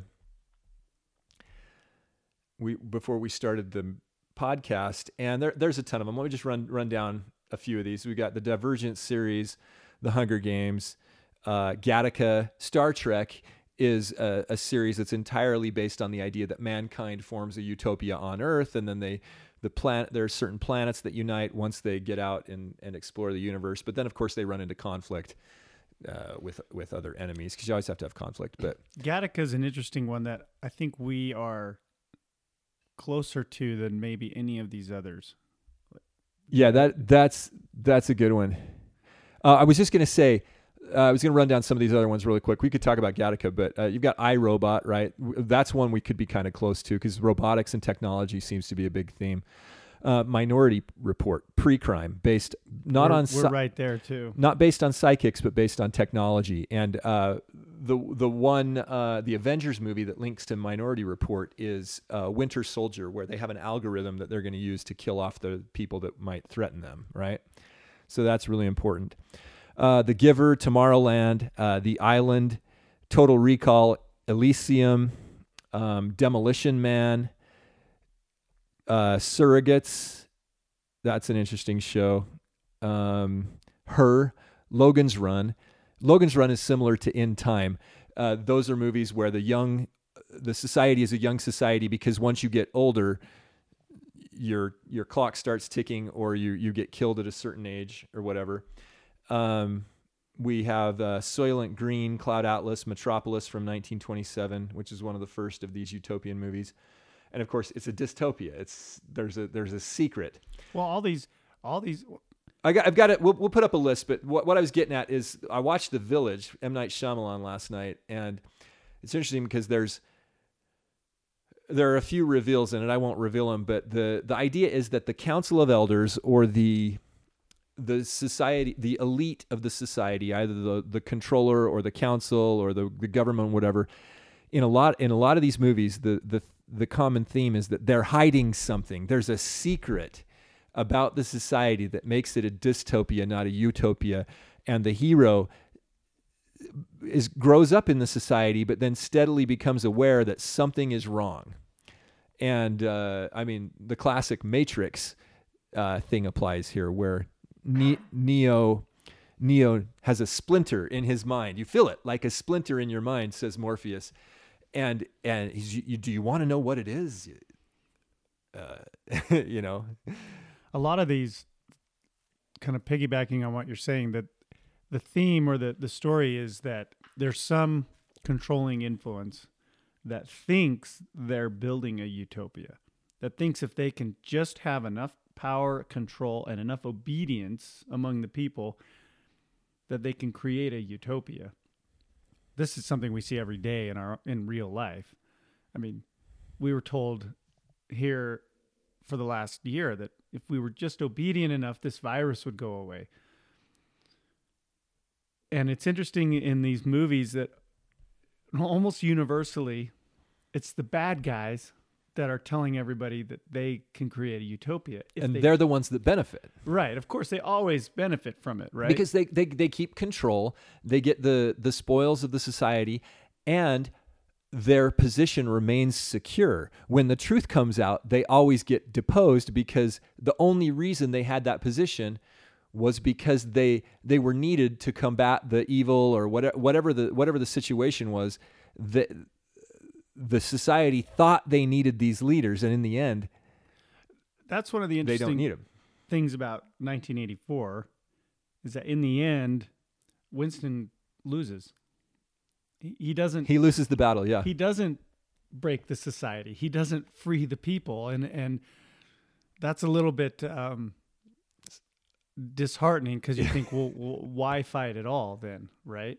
right. And uh, I think a lot of people are feeling that right now. Again, I'm I'm always trying to look at this, look at this stuff and how it applies to real life, and I the demoralization campaign has worked. Now I think Well, I think people are coming out of that. Yeah, time will tell, right? We, we, last week we talked about new beginnings, Right. new, uh, the new year, the new cycle, and there will always be heroes, and there will always be villains, and then there will always be the rest of us. Right. And so, everybody gets their call to adventure at a different time and in a different place. Uh, another way that we've said that in the past is that men go mad in herds, but they come to their senses one at a time. Not everybody comes to their senses. Right. So this is sort of an uh, period, I think, where we're identifying the heroes. in a lot of these movies, y- you said it. There's heroes, villains, and there's everyone else. In 1984, you have Winston, and then you have Big Brother or the party, and then you have the the dirty rabble. The proletariat, In the plebes. in the in the Matrix, you have Neo and his friends. You have the agents, and then you have all the people in the in between, right? Th- They get caught up in everything. All the sleeping people in the Matrix. Mm-hmm. So yeah, and these And then you have the girl in the red dress. Right.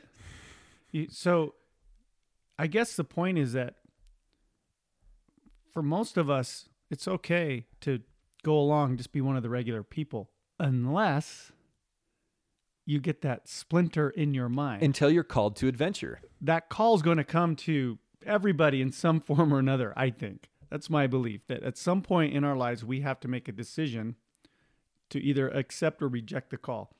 Your call to adventure might be really simple. It might just be, I'm going to smile at people today. It might be something bigger. You might be Rand Paul telling Dr. Fauci in a Senate hearing that he's full of crap, which is an epic It's clip epic, yeah. that we need to share Okay, let me write that down. it, it might your call might be to write uh, big you know posts on Facebook and take all that heat and and take those it fiery might it might be an ongoing set of uh, things like that. You know Right. that that seems to be the direction we're headed. Is this because because things don't like the movies are interesting because things happen quickly. It has to finish within about two to three hours because then you lose the audience's interest. So it seems like you know, man, it's just one thing after another. But in in reality, it's a long, drawn out battle of a, sort of a war of attrition between light and darkness. And there are certainly massive inflection points, you know, wars, conflicts, battles, and stuff like that, where where the uh, resolution becomes it comes quickly and finally for a lot of people. So because you know if somebody dies, that's the end of the end of their story right there. At least the their story here on this earth. But we're we're we're we're still involved in it, even though it's playing out in, in a more drawn out fashion. And when it's over, when you turn your inner eye to see its path, when you look back and you you look at what has happened, you will realize that you've been on this journey, and you'll be able to point to those mo- monumental or momentous maybe not monumental, but those those those high points of action or inaction where you could have done or did do something differently, or or could have learned or did learn or didn't learn what what you were supposed to learn as the hero. So it's I think the the the movies they're sort of enigmatic for that reason. They they're inspiring. They're also propagandistic, and they they get us focusing on important well they get us subconsciously thinking about important things. They program us in a lot of ways. But when you can see beyond the the matrix there you know then it, then it can get frustrating because they move quickly and and your life doesn't move that fast. So uh it's a really strange phenomenon. Well, one common theme among the heroes is that they they once they know the truth, they stand up for it. And that's something that can be done in, in our normal lives without having to put a whole lot right now anyway, a whole lot at risk. Most of us if we post what we believe to be the truth or what we know to be the truth onto social media, most of us aren't going to get fired the next day you're just going to have your weird brother-in-law tell you you- you're brainwashed or something on your on your on your Facebook post. So find ways that you can stand up and speak the truth in your circle of influence. Again, remember that over the last year we've been prevented from gathering together and from communicating and from doing things that that would facilitate the sharing of knowledge and truth and light and and we've had a human that human contact el- eliminated or at least tried to be eliminated so reclaim that stuff and speak the truth in your in your circles. And it doesn't mean that you go around with a with a sandwich board but it means speaking the truth and having conversations like Jordan and I try to have here. And again we don't we don't claim to know to know it all and to have all the truth. We're figuring it out as we go right. and and Well- making observations based on our own experiences but we're, that's being it's tr- they're trying to take our ability to do that away. So continue to do that. Because Right. that's one of the anecdotes. Antidotes? Anecdote. What's the poison thing? Antidote. Antidote. Yeah. Yeah that's one of the antidotes to this poison. here take this anecdote. An No. anecdote is like is like me telling you about when I went to the restaurant and Yes. had a m- uh, had a Yeah. mask. so you're dying and i want you to take this anecdote no At don't tell me a funny At least I'll die Story. with a with a smile. with a smile on my face Antidote. You know, you do these things where you talk a lot and you realize that you all your life you've said the word wrong said words wrong. it happens least- every once in a while it happens more than you think huh It does. yeah I think we do a pretty good job though of Well, when you're just flying by the seat of your pants here off the cuff, that this is like guys, this is hard work. We need some help. Like, comment, subscribe. Give us some give us some feedback. See, that's an interesting example. right there in a row, you said flying by the seat of your pants off the cuff. What is that? What did those words even mean? What are those phrases? Where do they come from? Right. That's a good question. Should we put that on the? Maybe we should. I'm gonna have to do a little research, and I'll post that on the. Uh, It's kind of fun to look up origins of yeah. common phrases like that, and, and they're- it's usually pretty nonsensical. But yes, please like, comment, subscribe, sign up for our newsletter. we, we- I don't we haven't Sign up for notifications. yet, but yeah, writing a newsletter would be a little bit of a chore. yeah, so I, I won't call it a newsletter, but Yeah. we may we may I'm use gonna punt on that one. we may maybe we send out some of the links that we put on the website. I think the idea is, you know, we've been doing this podcast every week, but doesn't always come out exactly the same time. Probably uh, when we get a little bit of an email list, we'll start sending out uh, a regular notification, maybe with a with a positive affirmation like "You can do it." You you can do it. You are the hero of your own story. we're all in this together. alone together. It's how you get your life back. Listening to the Mind Virus podcast is, how, you get, your, life back. Oh, Until everyone is listening to the Mind Virus podcast, everyone will have to stay in their homes.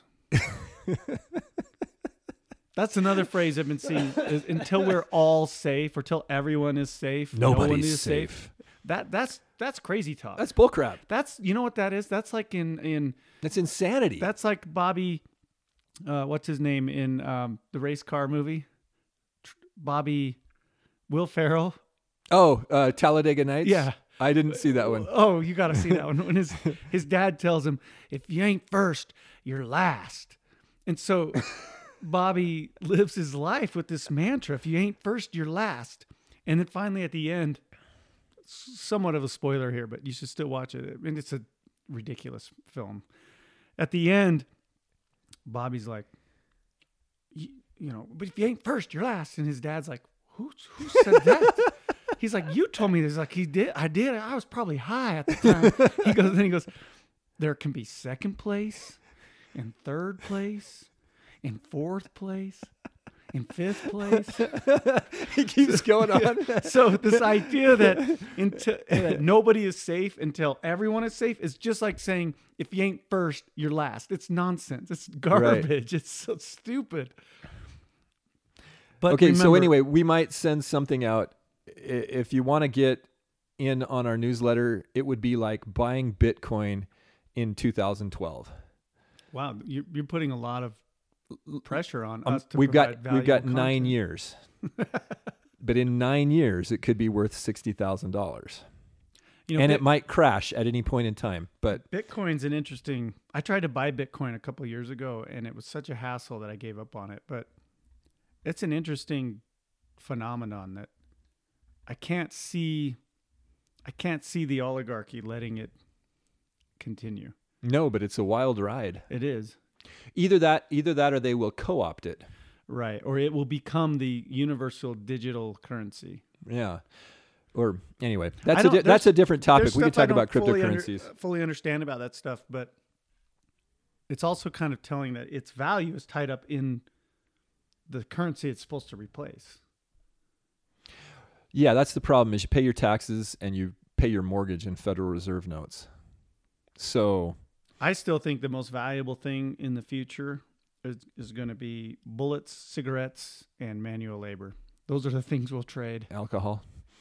if you can if you can make it. Yeah. You're gonna have to make it in a still in the woods. a, a bottle of actual Jack Daniels will go for like four hundred thousand cigarettes or Yeah, fifty million Stanley nickels or something. yeah, maybe ten Schrute bucks or a box of nine mil Full Metal Jacket. Yeah. well, it it could be. You know, there that's a that's another good topic for discussion later. Is how uh, how does this all play out? What is what does it end up looking like? well, there is a movie I haven't seen, but in my little search for dystopian movies, there's one called "How Does It End." I have seen that. Is it is it worth watching? Yeah, but you're not going to be happy at the end.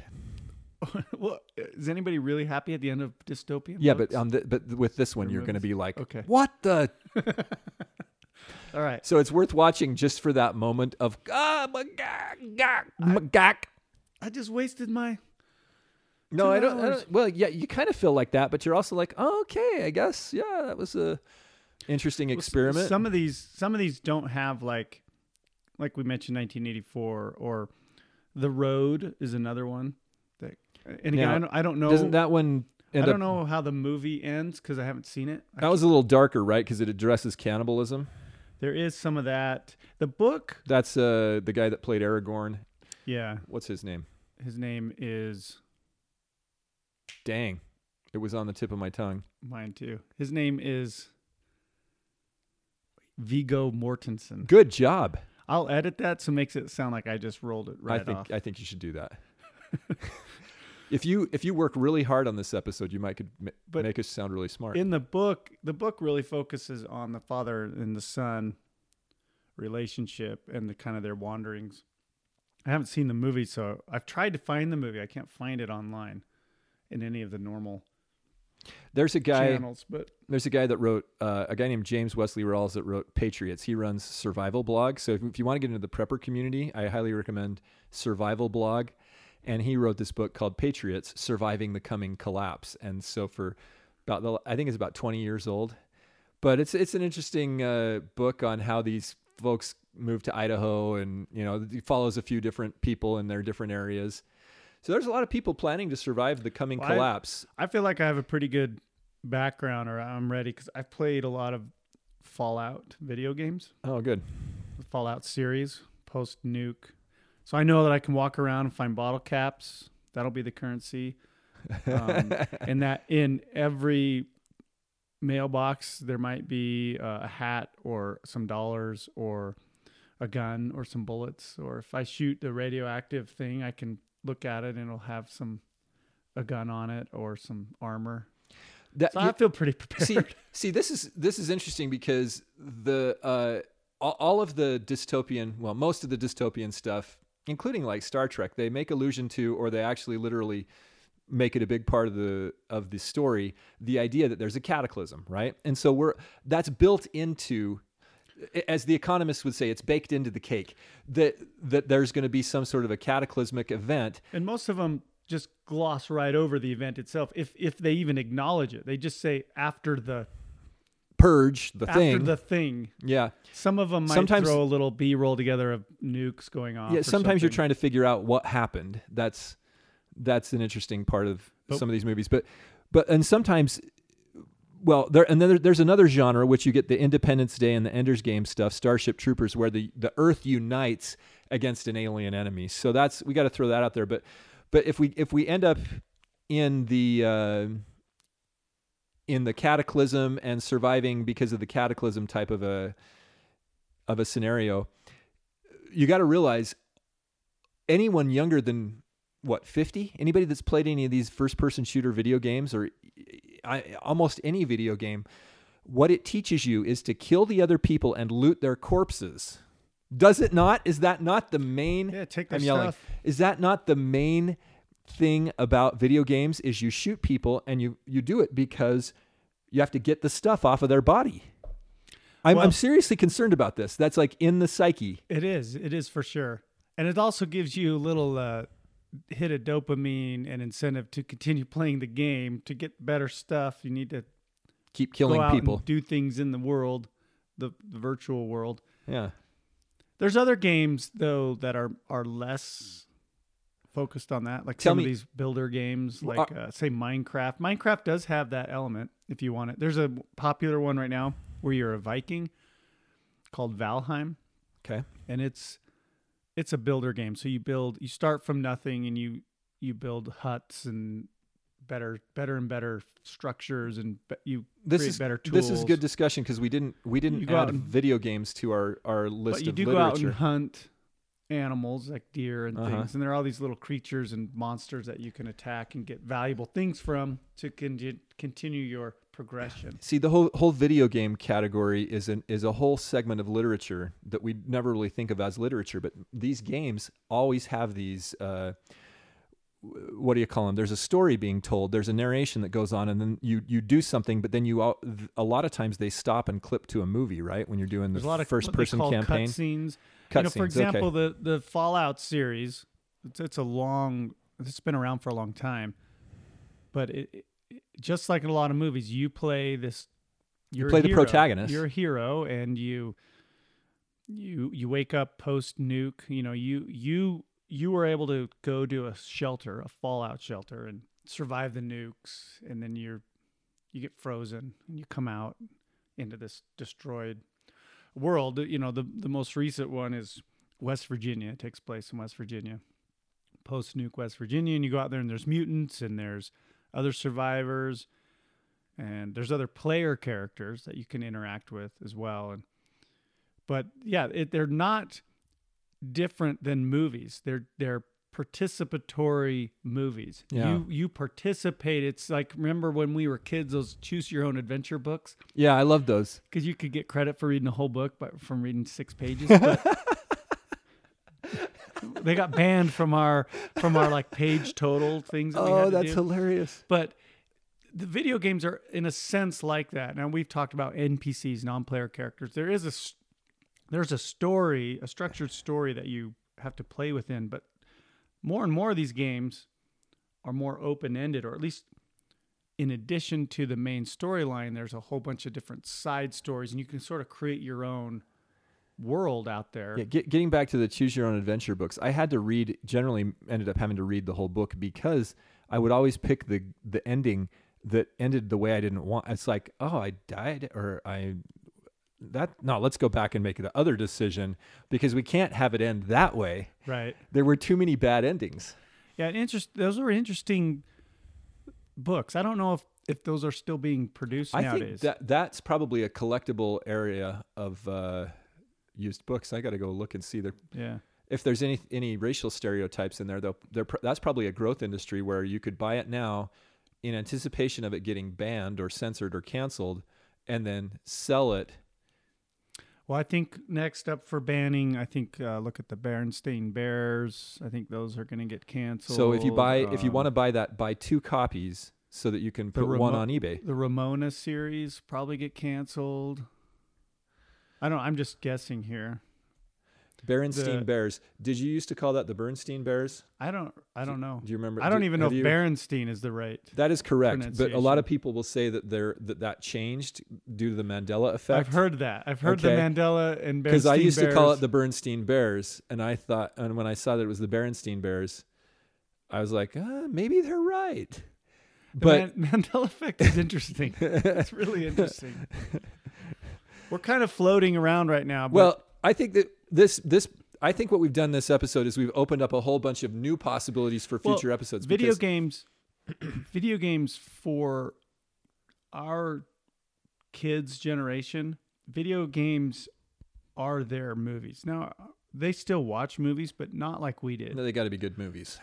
you know when i was when i was a when i was a young teenager or like a preteen you know 10 to 15 years old before i had a driver's license basically the thing we did was we on friday after school we begged our moms to take us all you know a group of friends get one of the moms to take us down to the movie store the blockbuster video or the hollywood video or whatever and let us rent a movie Hmm. and we always wanted to go early in the afternoon so we could get there and get the good movie Yeah, before, before other people rented gone. them. because Yeah. I remember when a hot movie came out onto VHS. I think Terminator 2 comes to mind. The video store had a whole wall of Terminator 2 copies. Yeah, And they'd have the cover, right? yeah. To take the little cover up to the front or Yeah. something.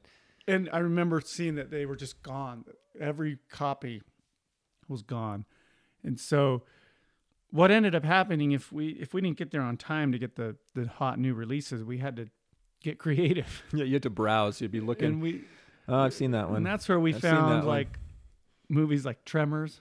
Oh, Tremors is classic, The- classic. The, original especially is classic. yeah, I don't. I haven't, stars. I haven't seen any. Big, big- had uh, Kevin Bacon, yeah, Reba McEntire.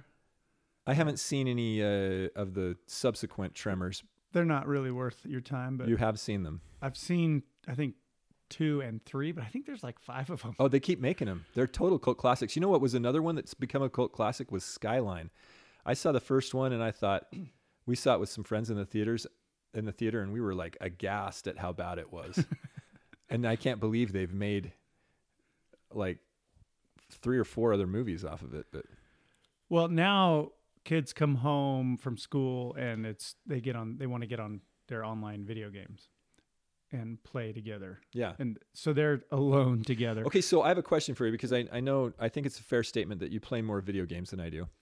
Um, my experience has been that, and, and I am significantly concerned about this shoot people, loot the corpse uh, model that people have ingrained in their psyche. Not, and it's not just kids. It's like the the the 18 or actually it's more like the 12 or or 8 year old all the way to probably 50 year old demographic especially men. And a lot of women now too have played a lot of first person shooters. And it's not just first person shooters like warcraft or uh, ultima. I played ultima online way back in the day.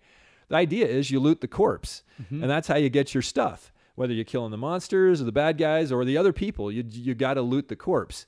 And so that's a big part of the video game psyche uh, are there cooperative world building like where people really are out doing positive things with each other? Besides like i guess i don't know i've heard of the sims right? But that ends up being more of a deviant society Right. type of a experiment. Um, I mean, I think in say something like like this MMO RPG genre, like a World of Warcraft or Elder Scrolls Online, there is corpse looting, but there's also people teaming up to do something. Usually, usually to, kill go the thing to, to, kill get the corpse. right usually it's to kill a bigger group of people and get their corpses Yeah. looted but you do or have- kill a dragon or something these- like that there's there's a there's the survival genre, survival game genre. Like I mentioned, Valheim, um, Minecraft could could be categorized into that. Um, games like Ark or I know I'm forgetting kind of the, but there's one based on the Conan universe where you basically start as a wash up on a beach or something Hmm. with nothing, you know, a loincloth.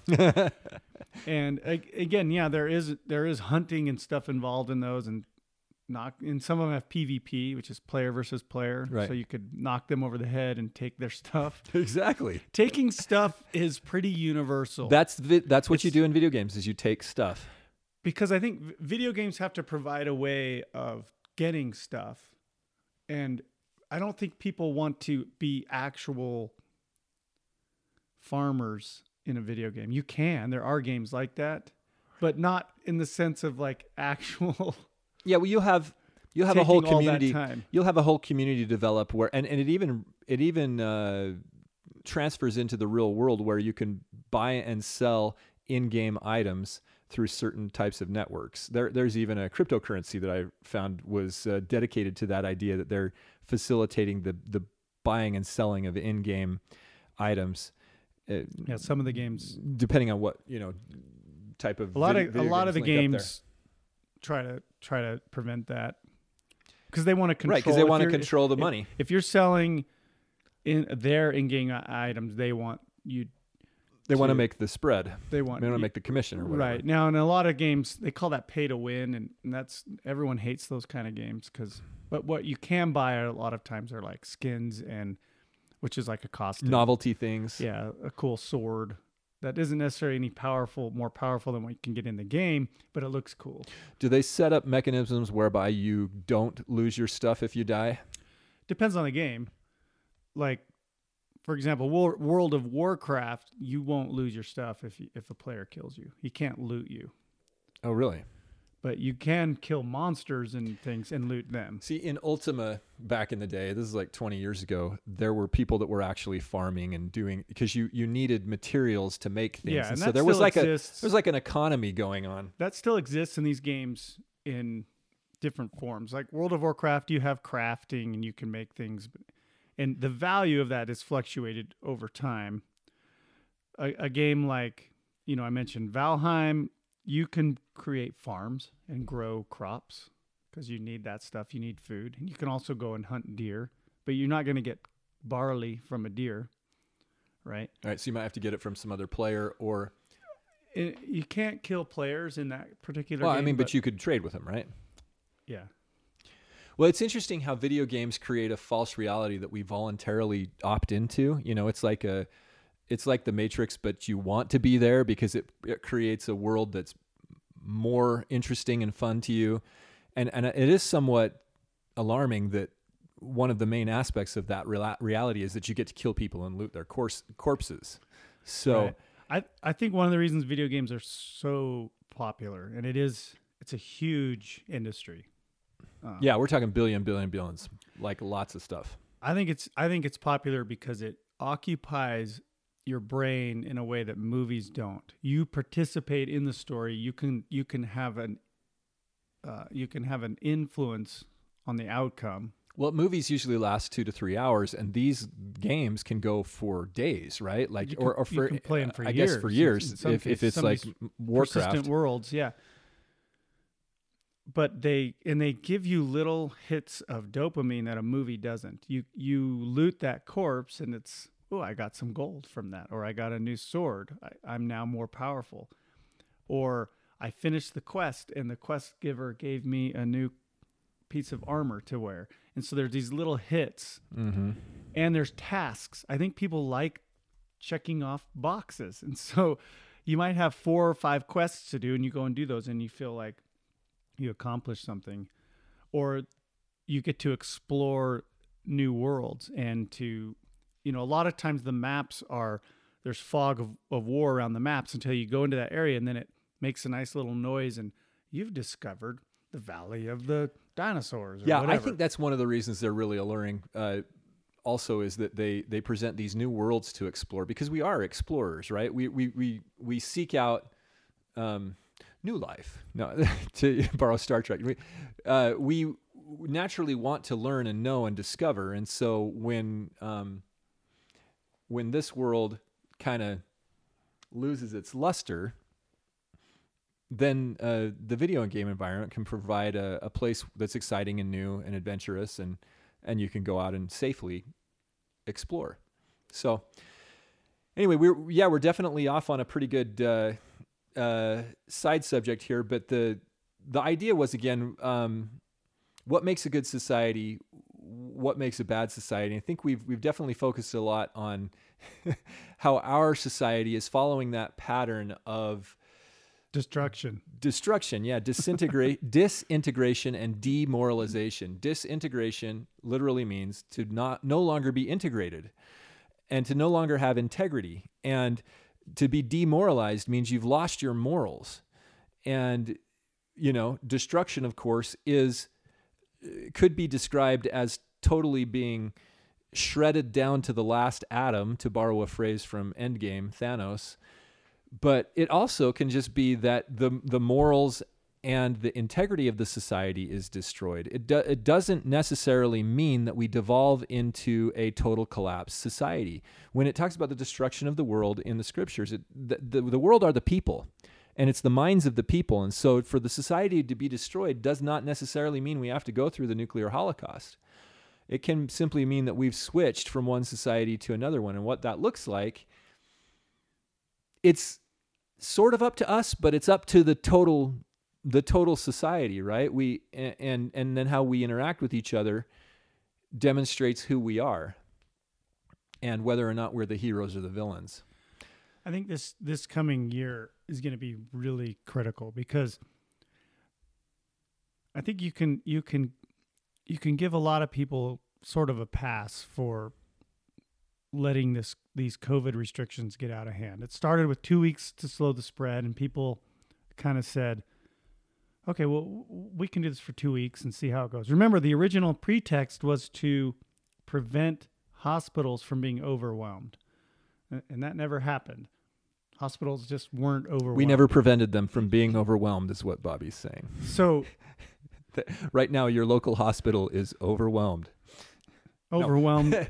oh, No, they they never they never were overwhelmed overwhelmed. with boredom. Over yeah, exactly. They were they were never overwhelmed. In fact, the the reverse occurred. Millions of dollars were lost by certain hospitals.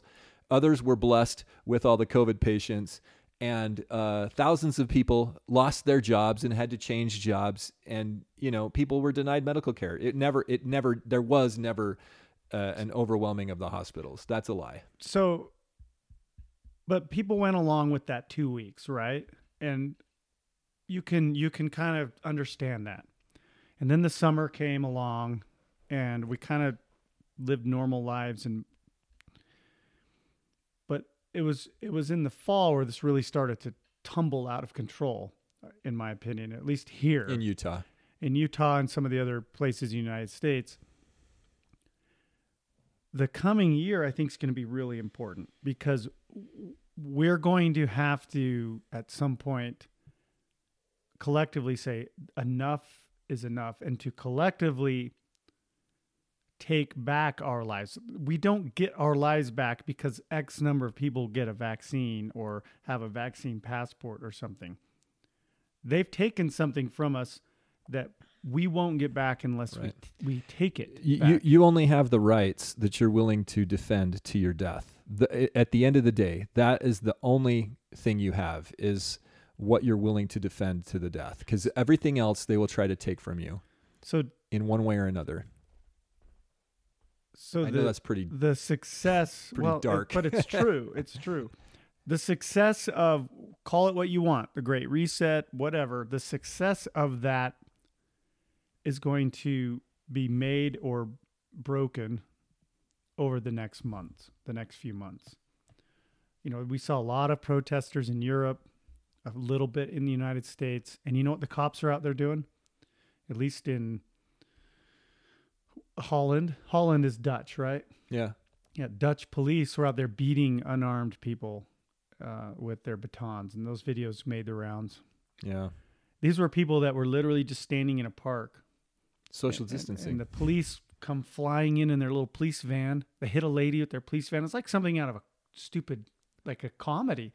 They come in there, they pour out of these vans, and they're looking around, and everyone's just kind of staring at these cops, like, "Why are you here?" And then they run up and they all just start hitting people.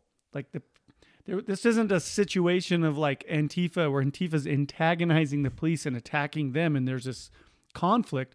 This was cops showing up looking for a fight. The cops were the and and I've seen video they they beat this guy down onto the ground, this older gentleman who's just standing there. And his crime, Standing there. standing there without a mask in a in a park.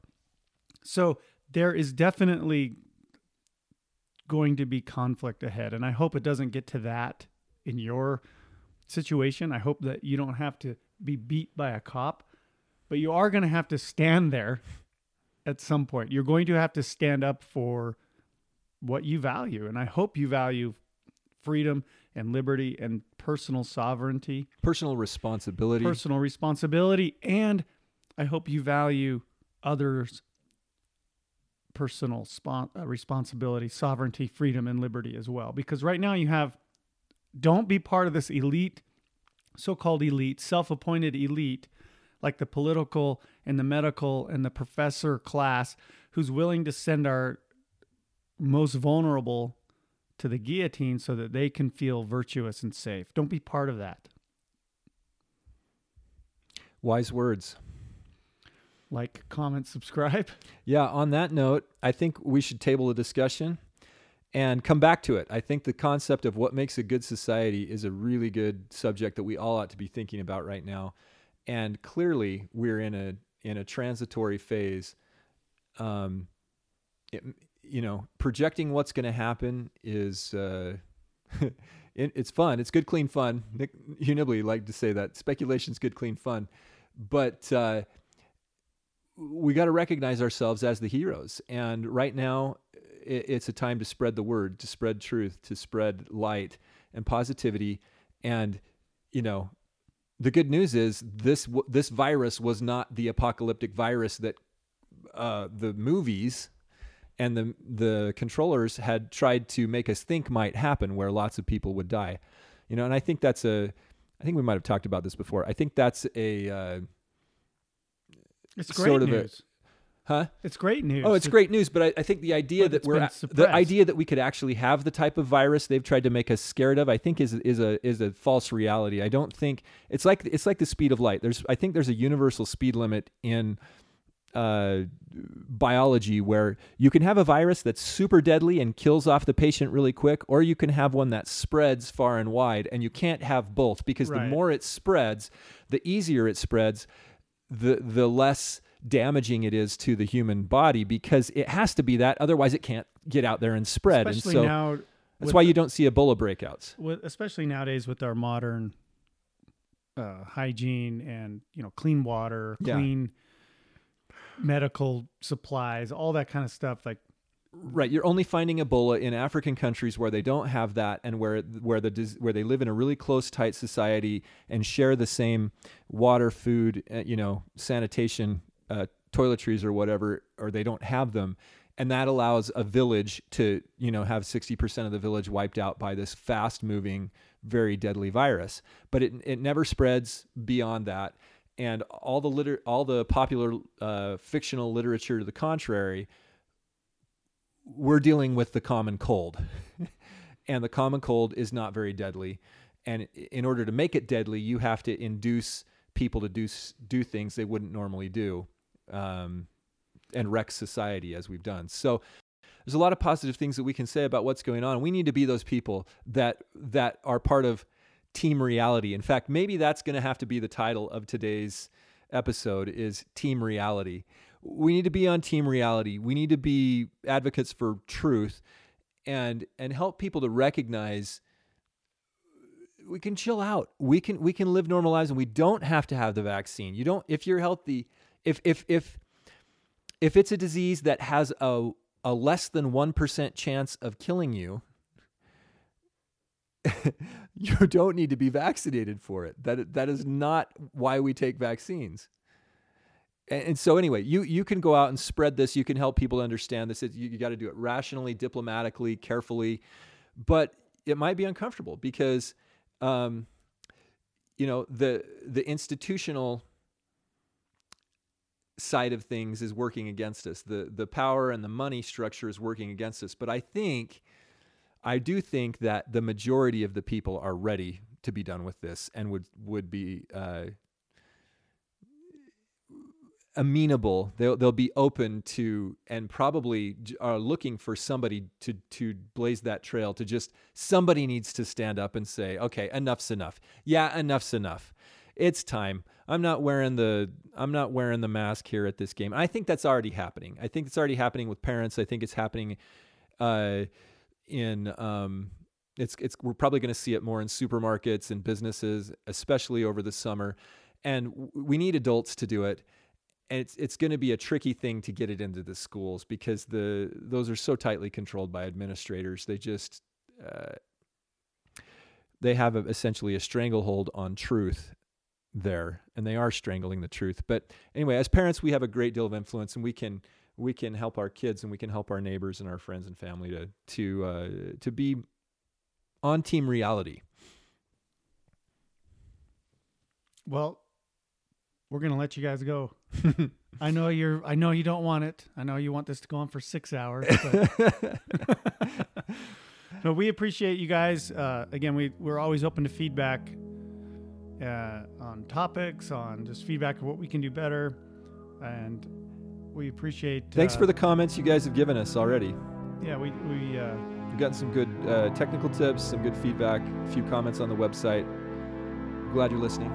glad you're listening, and we will see you again next week. I am Bobby Flood. He is Jordan Bruno. and we are the Mind Virus Podcast.